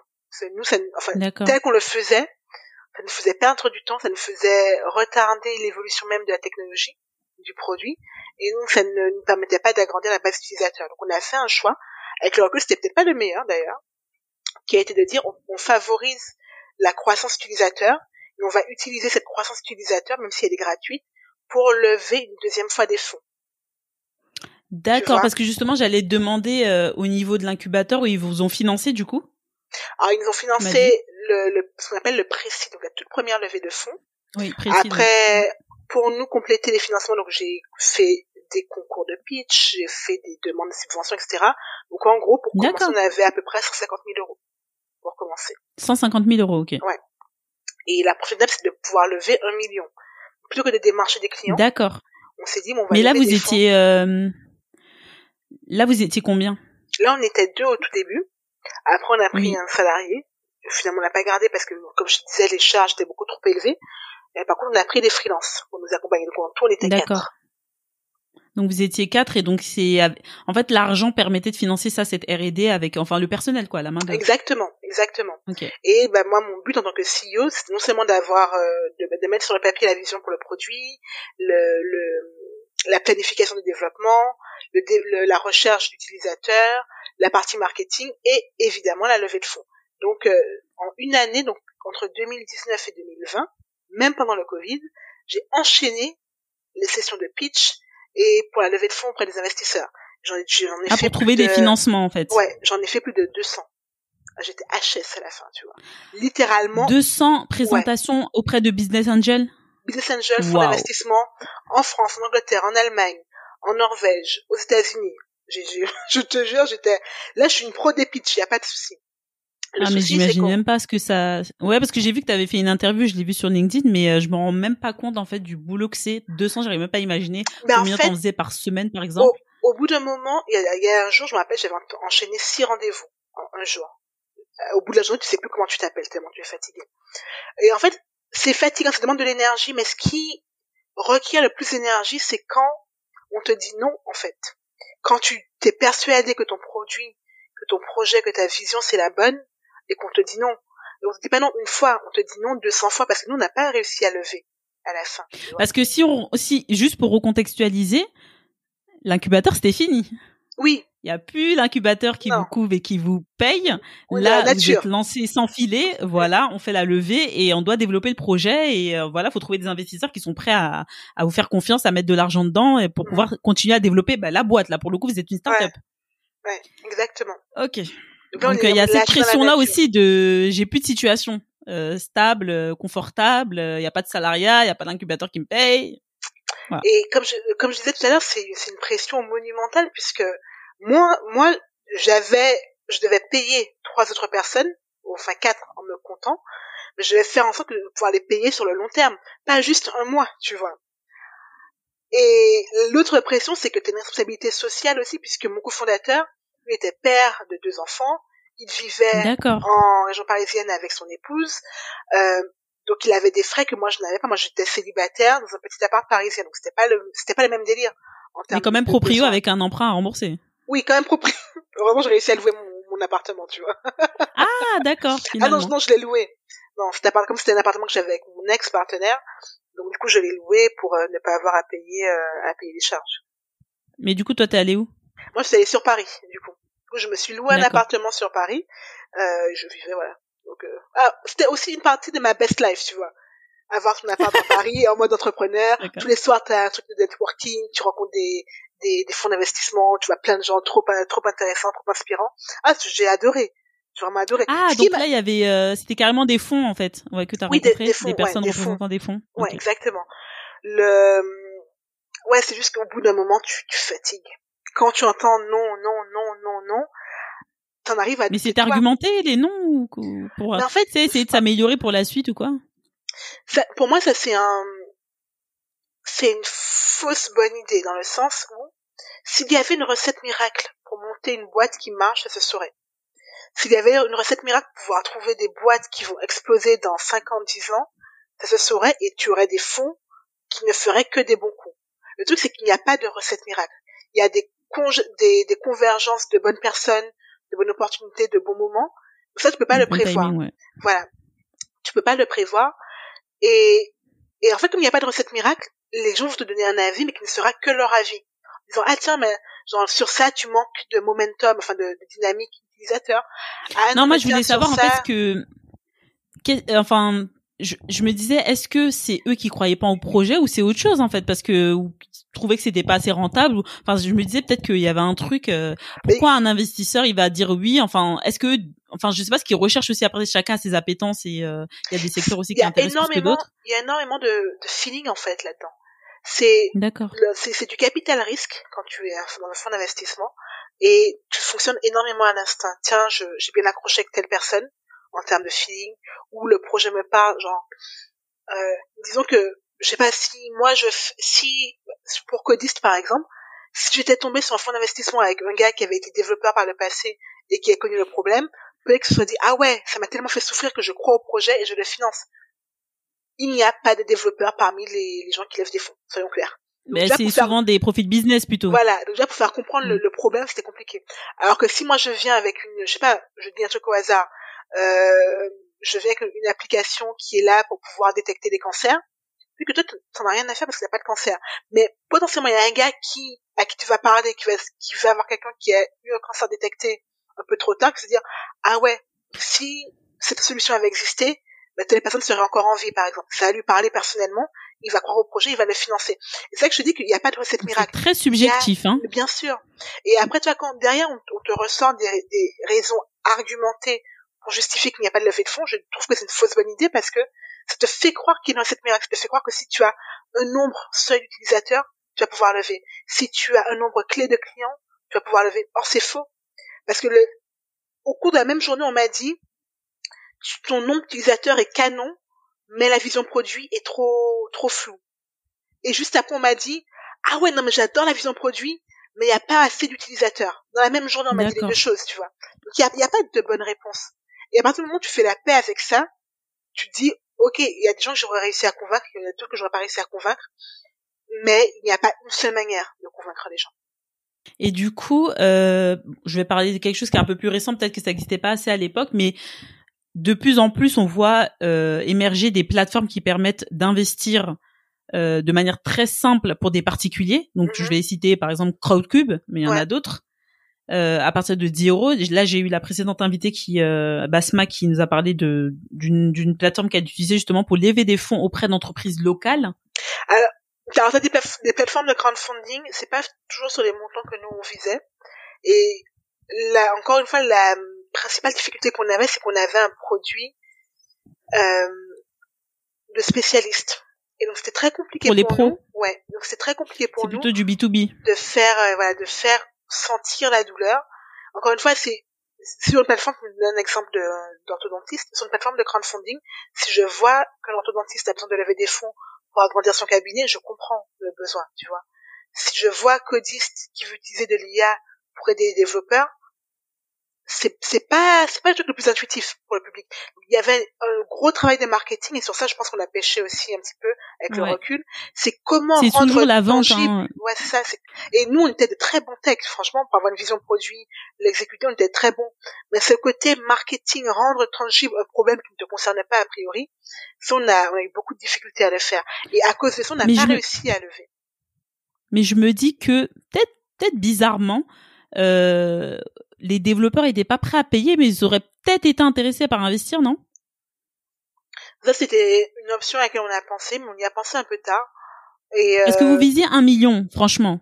Euh, bon, il n'y a pas non plus des masses de développeurs, mais si c'est à partir de 10 euros, pour des petites sommes, on peut investir si vous arrivez à mobiliser beaucoup de personnes. Mm. Moi, j'ai participé, la seule startup dans laquelle euh, j'ai investi, c'est une newsletter aujourd'hui pour l'instant, euh, qui a qui a levé 1 million 6 oui. Dollars, euh, 1,6 euh, million, pardon, mm-hmm. euros, de dollars. Oui, effectivement, le, crowdfunding, c'est je vois de qui tu parles, si on peut les nommer, c'est Snowball. De Snowball. ouais, et moi j'ai j'ai été impressionnée. Et effectivement, c'est pas forcément une option à laquelle on avait pensé au départ. Et je pense qu'on a commencé à y penser, bah, c'était un peu trop tard. Et en fait, faut, faut aussi se dire que pour prendre des initiatives, faut savoir quelles sont tes options. Moi, c'était la première fois que je faisais une levée de fonds de toute ma vie. Je n'avais jamais fait ça avant. Et j'ai découvert en littéralement en deux semaines tous les termes de la levée de fonds. J'ai dû lire des contrats de levée de fonds. Je n'avais jamais fait ça avant. Et j'ai pas, pas forcément le recul pour me dire c'est quoi mes autres options? Et dans cet incubateur où on était, on nous a dit, bah, si vous voulez que votre boîte fonctionne, levez des, des fonds auprès de fonds d'investissement. Du coup, moi, c'est ça que j'avais en tête. Donc, j'ai focalisé sur les fonds d'investissement. Après, on me dit, ah, tiens, il y a des business angels.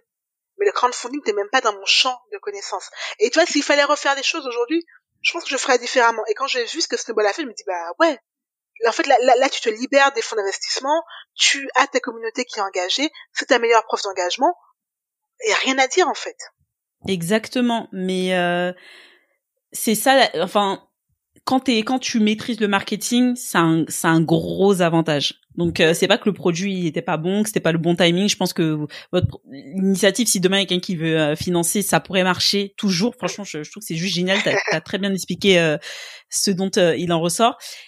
Mais euh, ouais, en fait, ça me fait penser, comme en France, euh, on est beaucoup sur la culture de l'immobilier, donc on pense pas qu'il y a d'autres alternatives pour investir. C'est pour ça que j'ai créé le guide de l'investisseuse par Noirama pour montrer toutes les possibilités que moi je connais. Donc il y a plein d'autres manières de faire. Euh, ça c'est sur euh, la partie investissement, mais euh, comme dans ton école, on t'avait appris qu'il fallait trouver un grand groupe pour être cadre, passer manager, etc. Il y a d'autres options, mais c'est sûr que si tu n'as pas la palette ou au minimum une petite palette des options possibles, tu peux pas le faire. Mais je pense vraiment que ça aurait pu marcher. Et puis euh, parce que lui, lui, il a levé parce qu'il avait déjà créé une communauté. Donc ça, c'est la partie marketing. Ils savent très bien faire ça, créer une communauté. Euh, vous, toi, on t'a dit en plus, en particulier, de lever des fonds auprès de fonds d'investissement. Donc c'est très particulier les fonds d'investissement.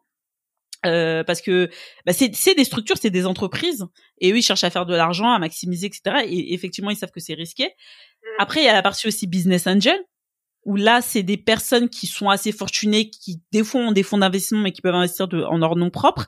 Et après t'as la love money, t'as plein de, de manières d'articuler ça. Et oui, moi je pense que vous auriez pu les lever les, les 1 million, mais bon c'est vrai que euh, avec toutes les contraintes derrière. Euh, on n'a plus de rémunération, on doit payer des gens, on doit développer le produit. Il y a plein de choses quand on est chef d'entreprise, il y a tellement de casquettes à maîtriser que ben on a tête dans, le, dans, la tête dans le guidon et on vous a dit faites comme ça, ben, vous avez suivi et puis c'est un apprentissage aussi. Donc je pense que ton mm. cofondateur aussi, il avait jamais levé de fonds. Jamais. Ouais, Nous, on était, on était de, de, de, bons techs. Des deux novices euh, sur cette partie. Ah, oui, on était deux novices, pas de profil euh, commercial. Et ça, pour moi, c'est extrêmement important. C'est un truc que j'ai si c'est l'une des leçons que j'ai retenues, c'est à un moment il faut il faut te vendre et te vendre c'est pas par les fonctionnalités. Il faut, parler au cœur des gens, tu vois. Et ça je, je l'avais jamais fait avant. Donc, encore une fois, j'ai appris sur le tas. Je ne suis pas une experte dans le domaine. Je m'en tire mieux que ce que je ne faisais avant. Donc, donc c'est j'ai progressé. Mais il y a des gens dont c'est vraiment le métier. Et pour moi, c'est une compétence qui est indispensable. Et aussi dur que ça a été parce que quand même après deux ans, deux ans et demi où tu essaies de lever des fonds, on te dit non, euh, tu dois finalement prendre la décision de fermer ton entreprise, tu en ressors te disant, ben, j'ai tout foiré en fait. J'ai tout foiré, je suis passé à côté, je me suis planté. et, moi, c'est le bilan que, tu as fait avec ton, ton associé? Ah, mais sur, le coup, non, c'était plutôt personnel, c'est mon ressenti. Donc sur le coup, j'avais un sentiment de déception par rapport à moi-même qui était énorme. Parce qu'il faut bien te dire que dans toute ma vie, c'était ma première expérience d'échec. Quoi que j'ai voulu tenter avant, tu vois, genre avec un effort suffisant, j'y arrivais. Et là, je me suis dit, j'y ai mis tout mon effort, toute mon énergie, toute ma volonté, tout mon amour, et j'ai pas réussi. Qu'est-ce qui s'est passé? Et je, je devais, tu vois, je devais gérer ça, et c'était un autre travail de deuil à faire encore. Et sur que sur le coup, c'était compliqué à digérer, il se demande forcément un travail et tous les gens. Mais c'est normal que c'est compliqué, euh, que ce soit compliqué à digérer. Attends, c'est des, c'est, euh, c'est toutes tes tripes que t'as mis dedans, ton temps, euh, c'est du stress aussi. Énormément. à mon dos, à la, fin de ces deux ans, mon dos était défoncé. J'ai dû faire des sessions de chiropractie, de, de, d'ostéopathie. Ah, ah, non, mais ah, en termes de tension, oh là là, ah, c'était terrible. C'était terrible. Et et toi, quand j'en parle avec d'autres fondatrices qui euh, qui ont dû arrêter leur entreprise, je sais que c'est pas un sentiment euh, qui m'est propre, c'est quelque chose qui revient, c'est un sentiment d'échec. Il faut, bah moi, il faut, il faut passer par là. Il faut pas s'y arrêter, parce que toi là, je t'en parle tranquillement avec le recul. J'étais pas aussi sereine sur le moment, mais avec le recul, je me rends bien compte de l'expérience formidable que ça a été, de la manière. Parce que là, vous avez fermé euh, en quelle année? On a fermé, on a décidé de fermer l'an dernier, donc en 2021. Ah ouais, donc c'est encore récent. Hein. Ouais, on a officiellement. Alors là, j'ai reçu les papiers de liquidation il y a deux semaines. officiellement. Ah seulement, d'accord. ouais. Ah non, pour le coup, j'ai procrastiné sur là. Je me dis, oh, mais moi j'aimais bien cette idée. et ton, et est-ce que tu as fait le bilan avec ton associé?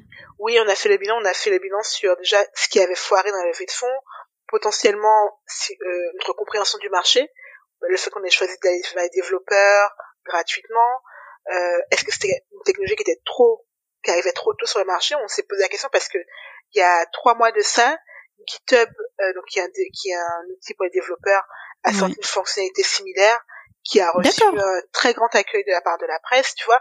Mais ils ont sorti ça deux ans, deux ans, ouais, deux ans après nous, tu vois, deux ans et demi. Ouais, parfois c'est une question de timing, malheureusement. Le timing, ça compte aussi en fait. Bien euh, sûr. Il faut, il faut acculturer les gens et il faut bien se dire que la, puissance de GitHub n'a rien à voir avec, avec la nôtre. Nous, on était deux ils, font des milliards chaque année en chiffre d'affaires. C'est pas la même chose. Et ah, je savais pas du tout. Je pensais que c'était juste une plateforme de euh, justement pour les pour les développeurs, mais j'avais pas bah, bien compris. Euh. C'est aussi une marketplace derrière. Ils ont plein d'outils à côté.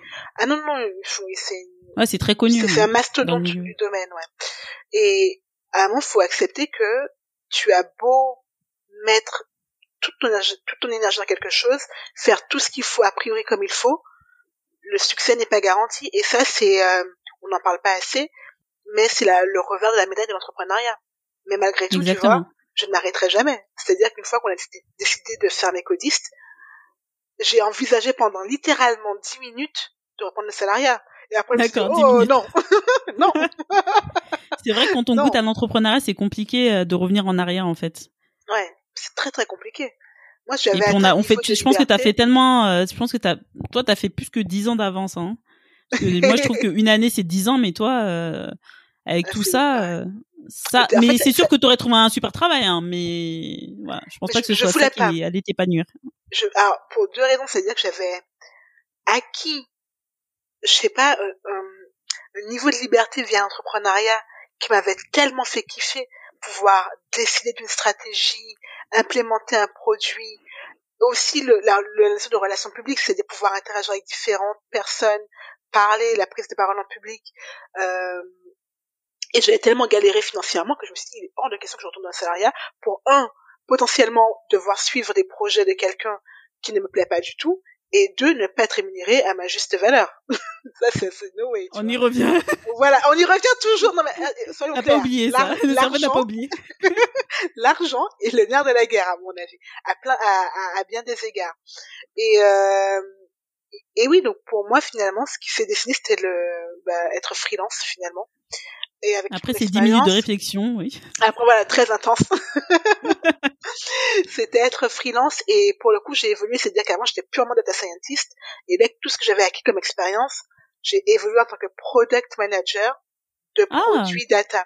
C'est-à-dire, product manager, c'est pouvoir établir une roadmap, établir une planification en termes de développement technique, développement de fonctionnalités, en lien avec des, des contraintes business, des contraintes techniques, des contraintes financières, pouvoir incorporer tout ça et le planifier dans un pro pour un produit qui fait appel à de la donnée, à de l'IA ou à de la data science. Et typiquement, ça c'est c'est mon kiff. Je suis douée là-dedans et c'est là que je peux apporter une différence de par mon expérience. Donc euh... donc voilà. Donc c'était ma dernière étape. Hein, non, non. Alors sur le coup, oui, sur le coup, genre mon cœur était déchiré, mon corps était était totalement fondu, voilà. Mais avec le recul, non, puisque j'ai gagné une confiance en moi que je n'avais jamais connue avant. Ce fameux syndrome de l'imposteur, alors là, c'était le, le, moment parfait pour m'en séparer. Tu dois pitcher. le tout premier pitch que j'ai fait pour Codiste, j'étais face à une, à une salle de 450 investisseurs en anglais. Le ah truc, tu vois, improbable. Ah Moi, non, la, J'ai le seul exemple que j'ai, c'est euh, qui va être mon associé. Hein Moi, non, non, non j'ai fait des rendez-vous avec des investisseurs euh, un par un. La, mais ça, c'était après. Mais le tout premier pitch que j'ai donné, il était en, anglais, à Londres, devant 450 investisseurs qui étaient là en présentiel. Donc, c'est-à-dire que le truc de confiance en toi, de prise de parole en public, imposteur, syndrome de l'imposteur, ça a disparu. Donc, avec le recul, ça a été un, un gain phénoménal. C'est génial, mais c'est juste incroyable parce que pour la première, quand même, euh, on va dire ah une chance, mais bon, au final, le reste, après, c'était, de la gnognotte, hein. Oui. Quand t'as fait ça en premier. Euh... Quand t'as fait ça en premier, après, tu relativises beaucoup de choses. Toi, tu relativises beaucoup de choses. Et surtout, ce que j'ai, ce que j'en ai tiré, c'était comment vivre l'échec. Et comme j'ai dit, j'avais toujours eu des, expériences où je réussissais. Et pour moi, c'était normal de réussir du premier coup. Et enfin, non, c'est pas la norme. C'est-à-dire que la norme, c'est tester, tester, tester, échouer, tester, échouer, etc jusqu'à te rapprocher de ton objectif. Et sur ça, j'ai gagné en résilience, que je n'avais pas forcément avant. D'accord. Mais c'est vrai, hein, c'est ça l'entrepreneuriat, c'est rare qu'on réussisse du premier coup.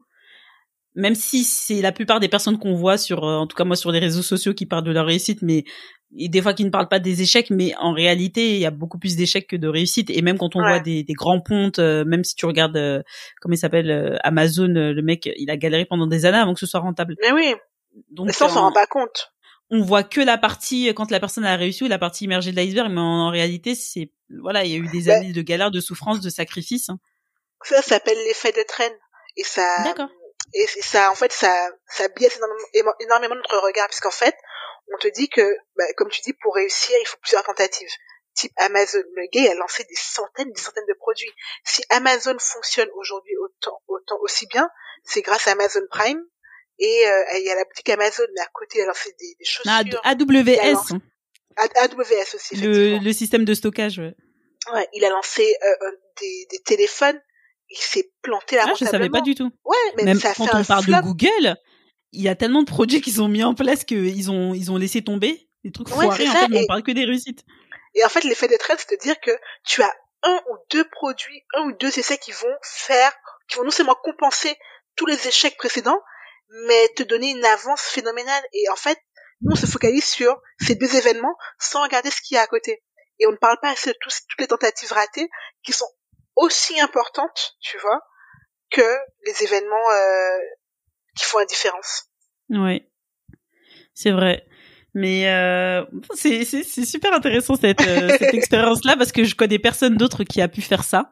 Euh, après, c'est vrai que maintenant j'ai plus de personnes entrepreneurs dans mon entourage, mais euh, monter une start-up et tout ça non et lever des fonds comme ça par moi les fonds dans lesquels je... bon maintenant ça se démocratise hein.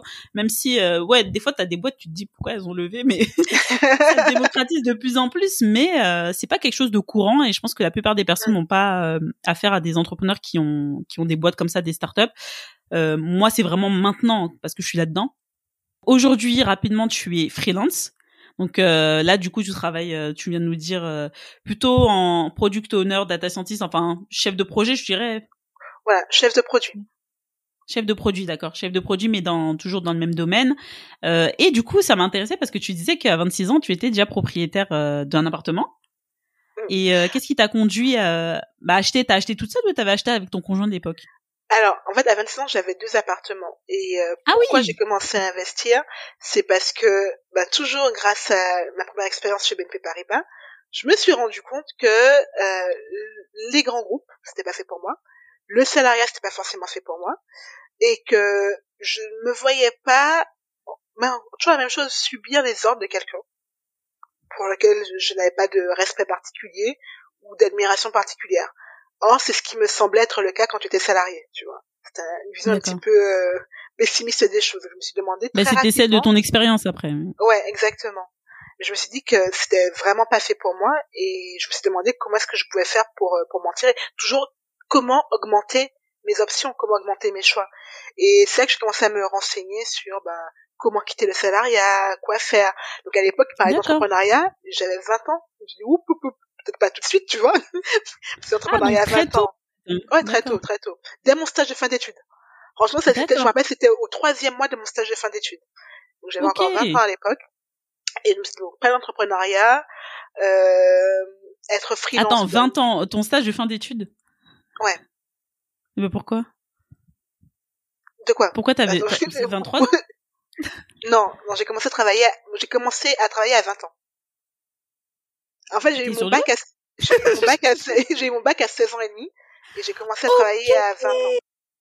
D'accord, donc bah, c'est comme ma belle-sœur qui est ingénieure réseau, elle a eu son, du coup elle a 30 ans et elle est déjà. Euh...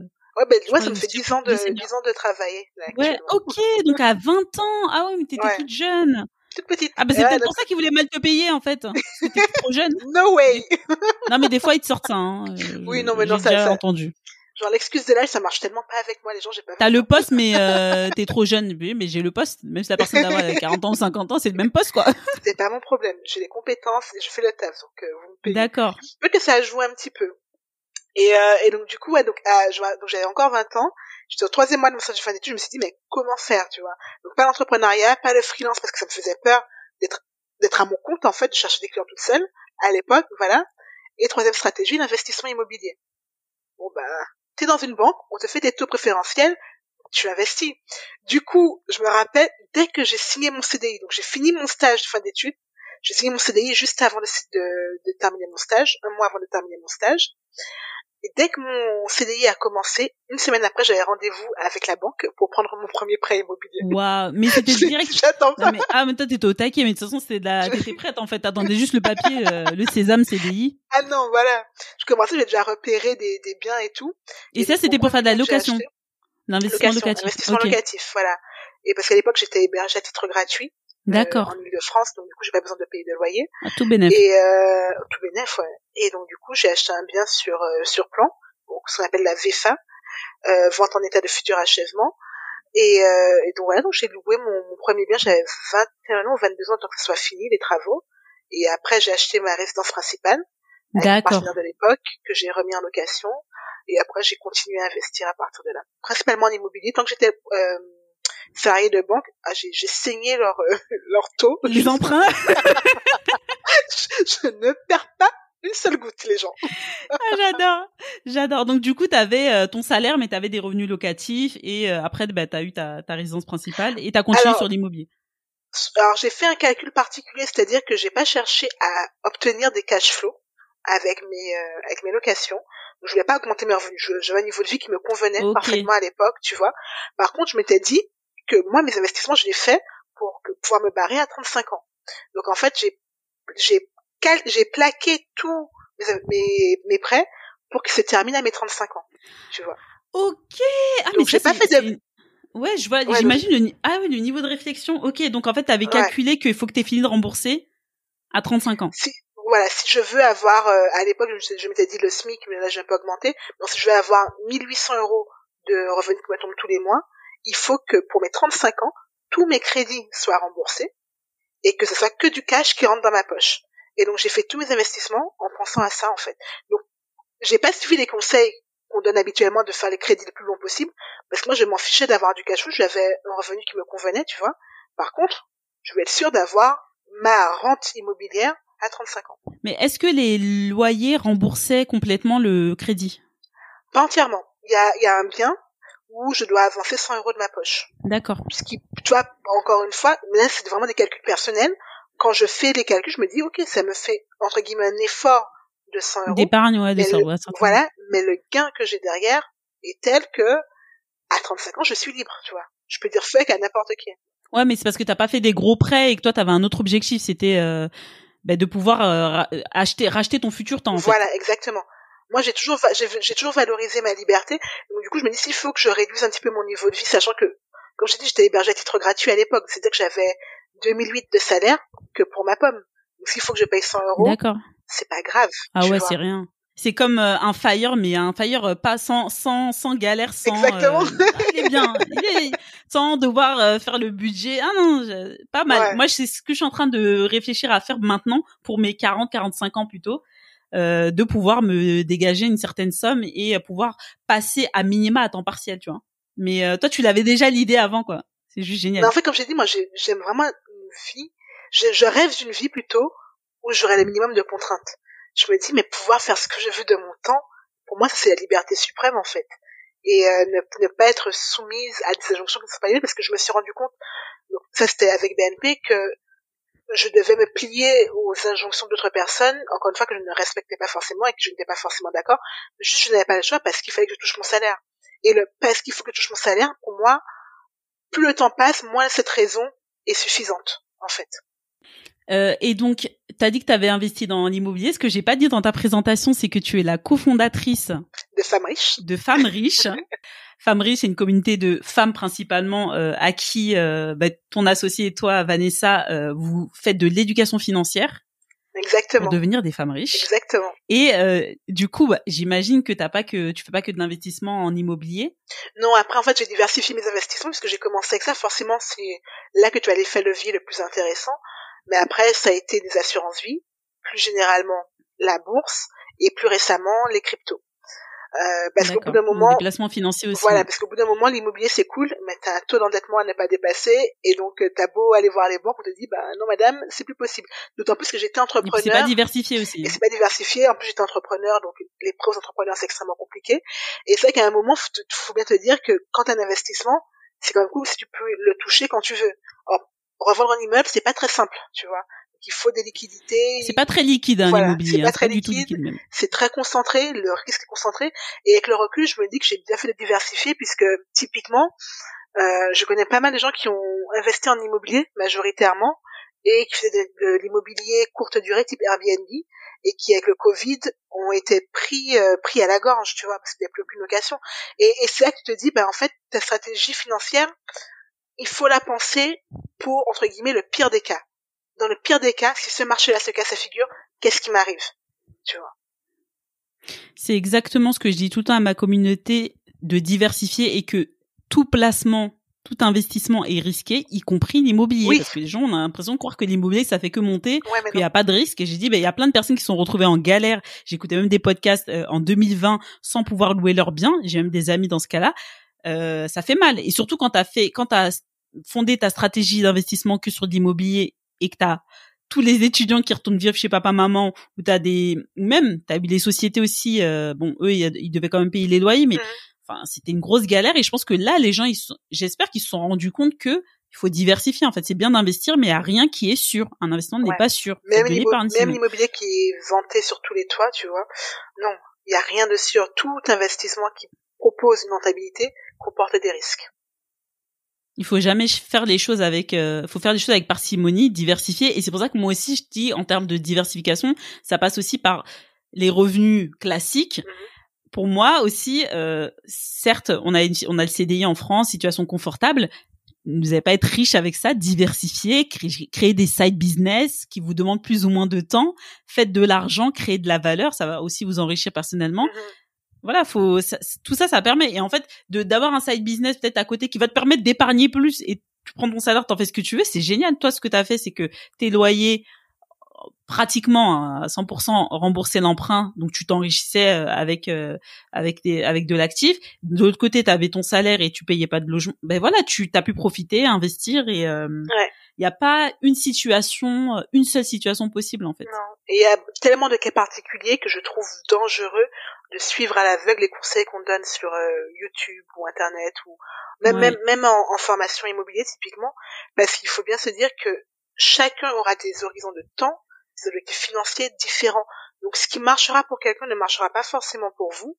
Et, euh, et avoir le recul nécessaire pour se rendre compte de ça est essentiel pour ne pas faire des choix qui sont contre-indiqués pour ta situation en particulier. Toi, tu vois, t'es parti beaucoup sur l'immobilier parce que tu avais une situation particulière en tant que salarié d'une banque, donc avec des avantages. Je rajouterais que tu es sur un métier où euh, il y a une forte demande, où c'est pas compliqué de trouver un job. Du tout. Tu vois, c'est pas le cas pour tout le monde. Moi, je sais, moi, je savais très bien que dans le métier dans lequel je suis, je trouve un job facilement. Même là, je me fais recruter encore. Euh, je suis obligée de bloquer des numéros. mais euh, je sais que je suis en position de force par rapport aux entreprises Mais pour autant, c'est pas, je suis pas du genre à, faire des choses en extrême. Je suis assez, euh, voilà, raisonnée de ce côté-là. Euh, et euh, oui, effectivement, ça peut marcher pour quelqu'un, mais c'est pas parce que la personne a fait comme ça qu'il faut faire exactement comme ça. Euh, on peut faire de l'investissement locatif avec deux biens, avec un bien. Euh, on n'est pas obligé de, d'acheter 40 biens comme on peut le voir dans, dans certaines pubs YouTube et, aller vivre sur un bateau, enfin louer un bateau à Dubaï pour faire sa promotion. Euh, voilà, il y a, y a d'autres possibilités et je trouve que les gens sont assez impatients aussi. Je pense que c'est pour ça. Sont impatients et d'un côté, tu as l'impatience de vouloir faire euh, vite. Mhm. Et d'un autre côté, tu as des gens qui veulent faire vite et s'ils font pas vite, bah ils font rien. au final, bah ils restent c'est statu quo. Et en fait. ça marche pas euh, comme ça l'argent en fait. si tu as une comme ambition de te construire une fortune sur le long terme, aller vite n'est pas forcément la meilleure chose à faire. Voilà, et, et, comme disait euh, Warren Buffett euh, sur la stratégie d'investissement passif, pourquoi tout le monde fait pas ça alors que c'est apparemment c'est ça qu'il faut faire, mais pourquoi tout le monde fait pas ça? Parce qu'on aime. Il disait mais parce que personne. non, parce qu'il disait personne ne veut devenir riche lentement. Et c'est vrai. Ouais. Non, mais c'est vrai, je fais de la passion. Si on te dit pendant 30 ans tu récupères ton ton ton ton capital, ouais, mais non, moi je le veux demain. Du coup, tu vas faire du all-in sur des cryptos et quand ça s'effondre, ben tu pleures aussi très fort quoi. Et, là, ça fait mal. Voilà. Donc, il faut faire moins attention à ces décisions. D'accord. Ben, je te remercie, Maëlisa. Je voulais juste savoir, une petite curiosité. Moi, je suis très curieuse. Quels sont tes prochains projets, là? Donc là, t'es freelance, t'as déjà investi, t'es diversifié. Moi, je pense que bientôt, tu vas partir à la retraite. bah, à, la à la retraite des jeunes. Encore 5 ans. Encore 5 ans. encore 5 ans? D'accord. T'as 30 ans? Moi, j'ai 30 ans, là. Ah ouais, mais donc en fait ton objectif, euh, c'est bon, ça arrive. Hein oui, c'est bientôt. Faut que je me bouge. Ah waouh. non mais non non mais c'est déjà en cours, donc euh, je ne m'en fais pas. Donc d'ici un ou deux ans, c'est quoi la suite? Ben la suite, c'est principalement avec Femmes Riches, vraiment pouvoir développer et la communauté et l'accompagnement, puisque pour le moment on fait vraiment du contenu gratuit en termes de podcasts, de newsletters, de comptes de publications Insta. Euh, mais on veut passer à un niveau supérieur en vraiment en accompagnant nos, bah, notre audience, que ce soit par du coaching de groupe ou du coaching particulier, et après potentiellement euh, créer des programmes signatures derrière. Mais ça, ça prend du temps à mettre en place et euh, tout le, mon besoin de liberté financière, c'est pouvoir me dire à un moment je peux être à temps complet sur ça, tu vois. Vraiment y mettre tout mon énergie. Un autre un, un autre projet au, au service des femmes. Bah oui, voilà, on est dans l'une des investisseuses, on peut pas finir mieux que ça. Merci beaucoup Maïlisa, on a passé beaucoup de temps parce que nous on a parlé avant de, commencer à enregistrer. Euh, vraiment, c'était une super rencontre. Euh, en plus, t'es tout en souriante et tout. Euh, je m'éclate avec toi. J'espère qu'on pourra réaliser des projets ensemble ou, qu'on continuera de se suivre. merci à toi. Profite bien du soleil de la Guadeloupe. Et ici, il fait terme déjà. L'automne arrive à grands pas. C'est déprimant. J'ai hâte de partir. Vitamine D obligatoire, tu vois, pour tenir le coup. ah, mais grave. Vitamine C et tout. Mais moi, il me faut du soleil. en tout cas, merci beaucoup de m'avoir accueilli aujourd'hui, Jadam. Merci pour toutes tes questions. C'est vrai qu'on a beaucoup parlé, mais c'est passé très vite au final, puisque moi, j'ai pas vu à quel moment le temps est passé. Donc, merci vraiment pour, euh, pour ton enthousiasme et ta bonne humeur aussi. Merci. Ben, je mettrai tous les liens pour qu'on puisse te suivre. Et si euh, des jeunes femmes veulent euh, suivre Femmes Riches, vraiment, elles font un contenu de, un gros travail, un contenu de très grande qualité. Donc, euh, je vous invite à les suivre. Je vous mettrai l'adresse de la newsletter d'ailleurs. Merci beaucoup. À bientôt. Salut. Alors, les investisseuses, j'espère que cette délicieuse et longue conversation avec Maëlisa vous a plu, vous a inspiré, que vous allez suivre Femmes Riches, hein, son projet avec Vanessa, et euh, vous allez continuer comme ça à pouvoir vous, euh, vous inspirer, à pouvoir vous éduquer financièrement et surtout à passer à l'action. Vous voyez, c'est pas si compliqué que ça. Maëlisa, elle savait ce qu'elle voulait à 20 ans, elle était déjà au taquet. Vous pouvez aussi y arriver. Hein. C'est vraiment à la portée de toutes. Aujourd'hui, on n'a plus d'excuses. Donc euh, vraiment, j'espère que ça va vous booster. Et puis, euh, si vous avez besoin d'un bon coup de pied aux fesses, ben, un gentil coup de pied aux fesses, vous pouvez m'écrire un, email. Je vous laisse toutes les ressources euh, dans les euh, notes du podcast. Et pour celles qui veulent aller plus loin, qui sont déjà prêtes, première étape, je vous ai mis dans les notes du podcast le guide de l'investisseuse, donc qui s'appelle Panorama. C'est un guide que j'ai réalisé et qui est entièrement consultable en ligne, où vous allez pouvoir découvrir plus de 20 manières d'investir votre épargne. Voilà, pour vous montrer que l'investissement c'est large et varié. Et puis voilà, ça vous occupera le temps euh, euh, d'écouter la prochaine interview le mois prochain. Allez, je vous souhaite de passer un très bon mois d'octobre et je vous dis à la prochaine. Merci d'avoir écouté ce podcast jusqu'à la fin. Vous trouverez toutes les notes en description. Si vous avez apprécié cet épisode, partagez-le autour de vous en me taguant et lâchez-moi un 5 étoiles sur Apple Podcast ou Spotify. Vous pouvez aussi laisser un avis et je serai super contente de le lire. Vous aiderez ainsi le podcast à être bien référencé et que plus de personnes puissent le découvrir. Sur ce, je vous donne rendez-vous pour le prochain épisode de Nous les investisseuses.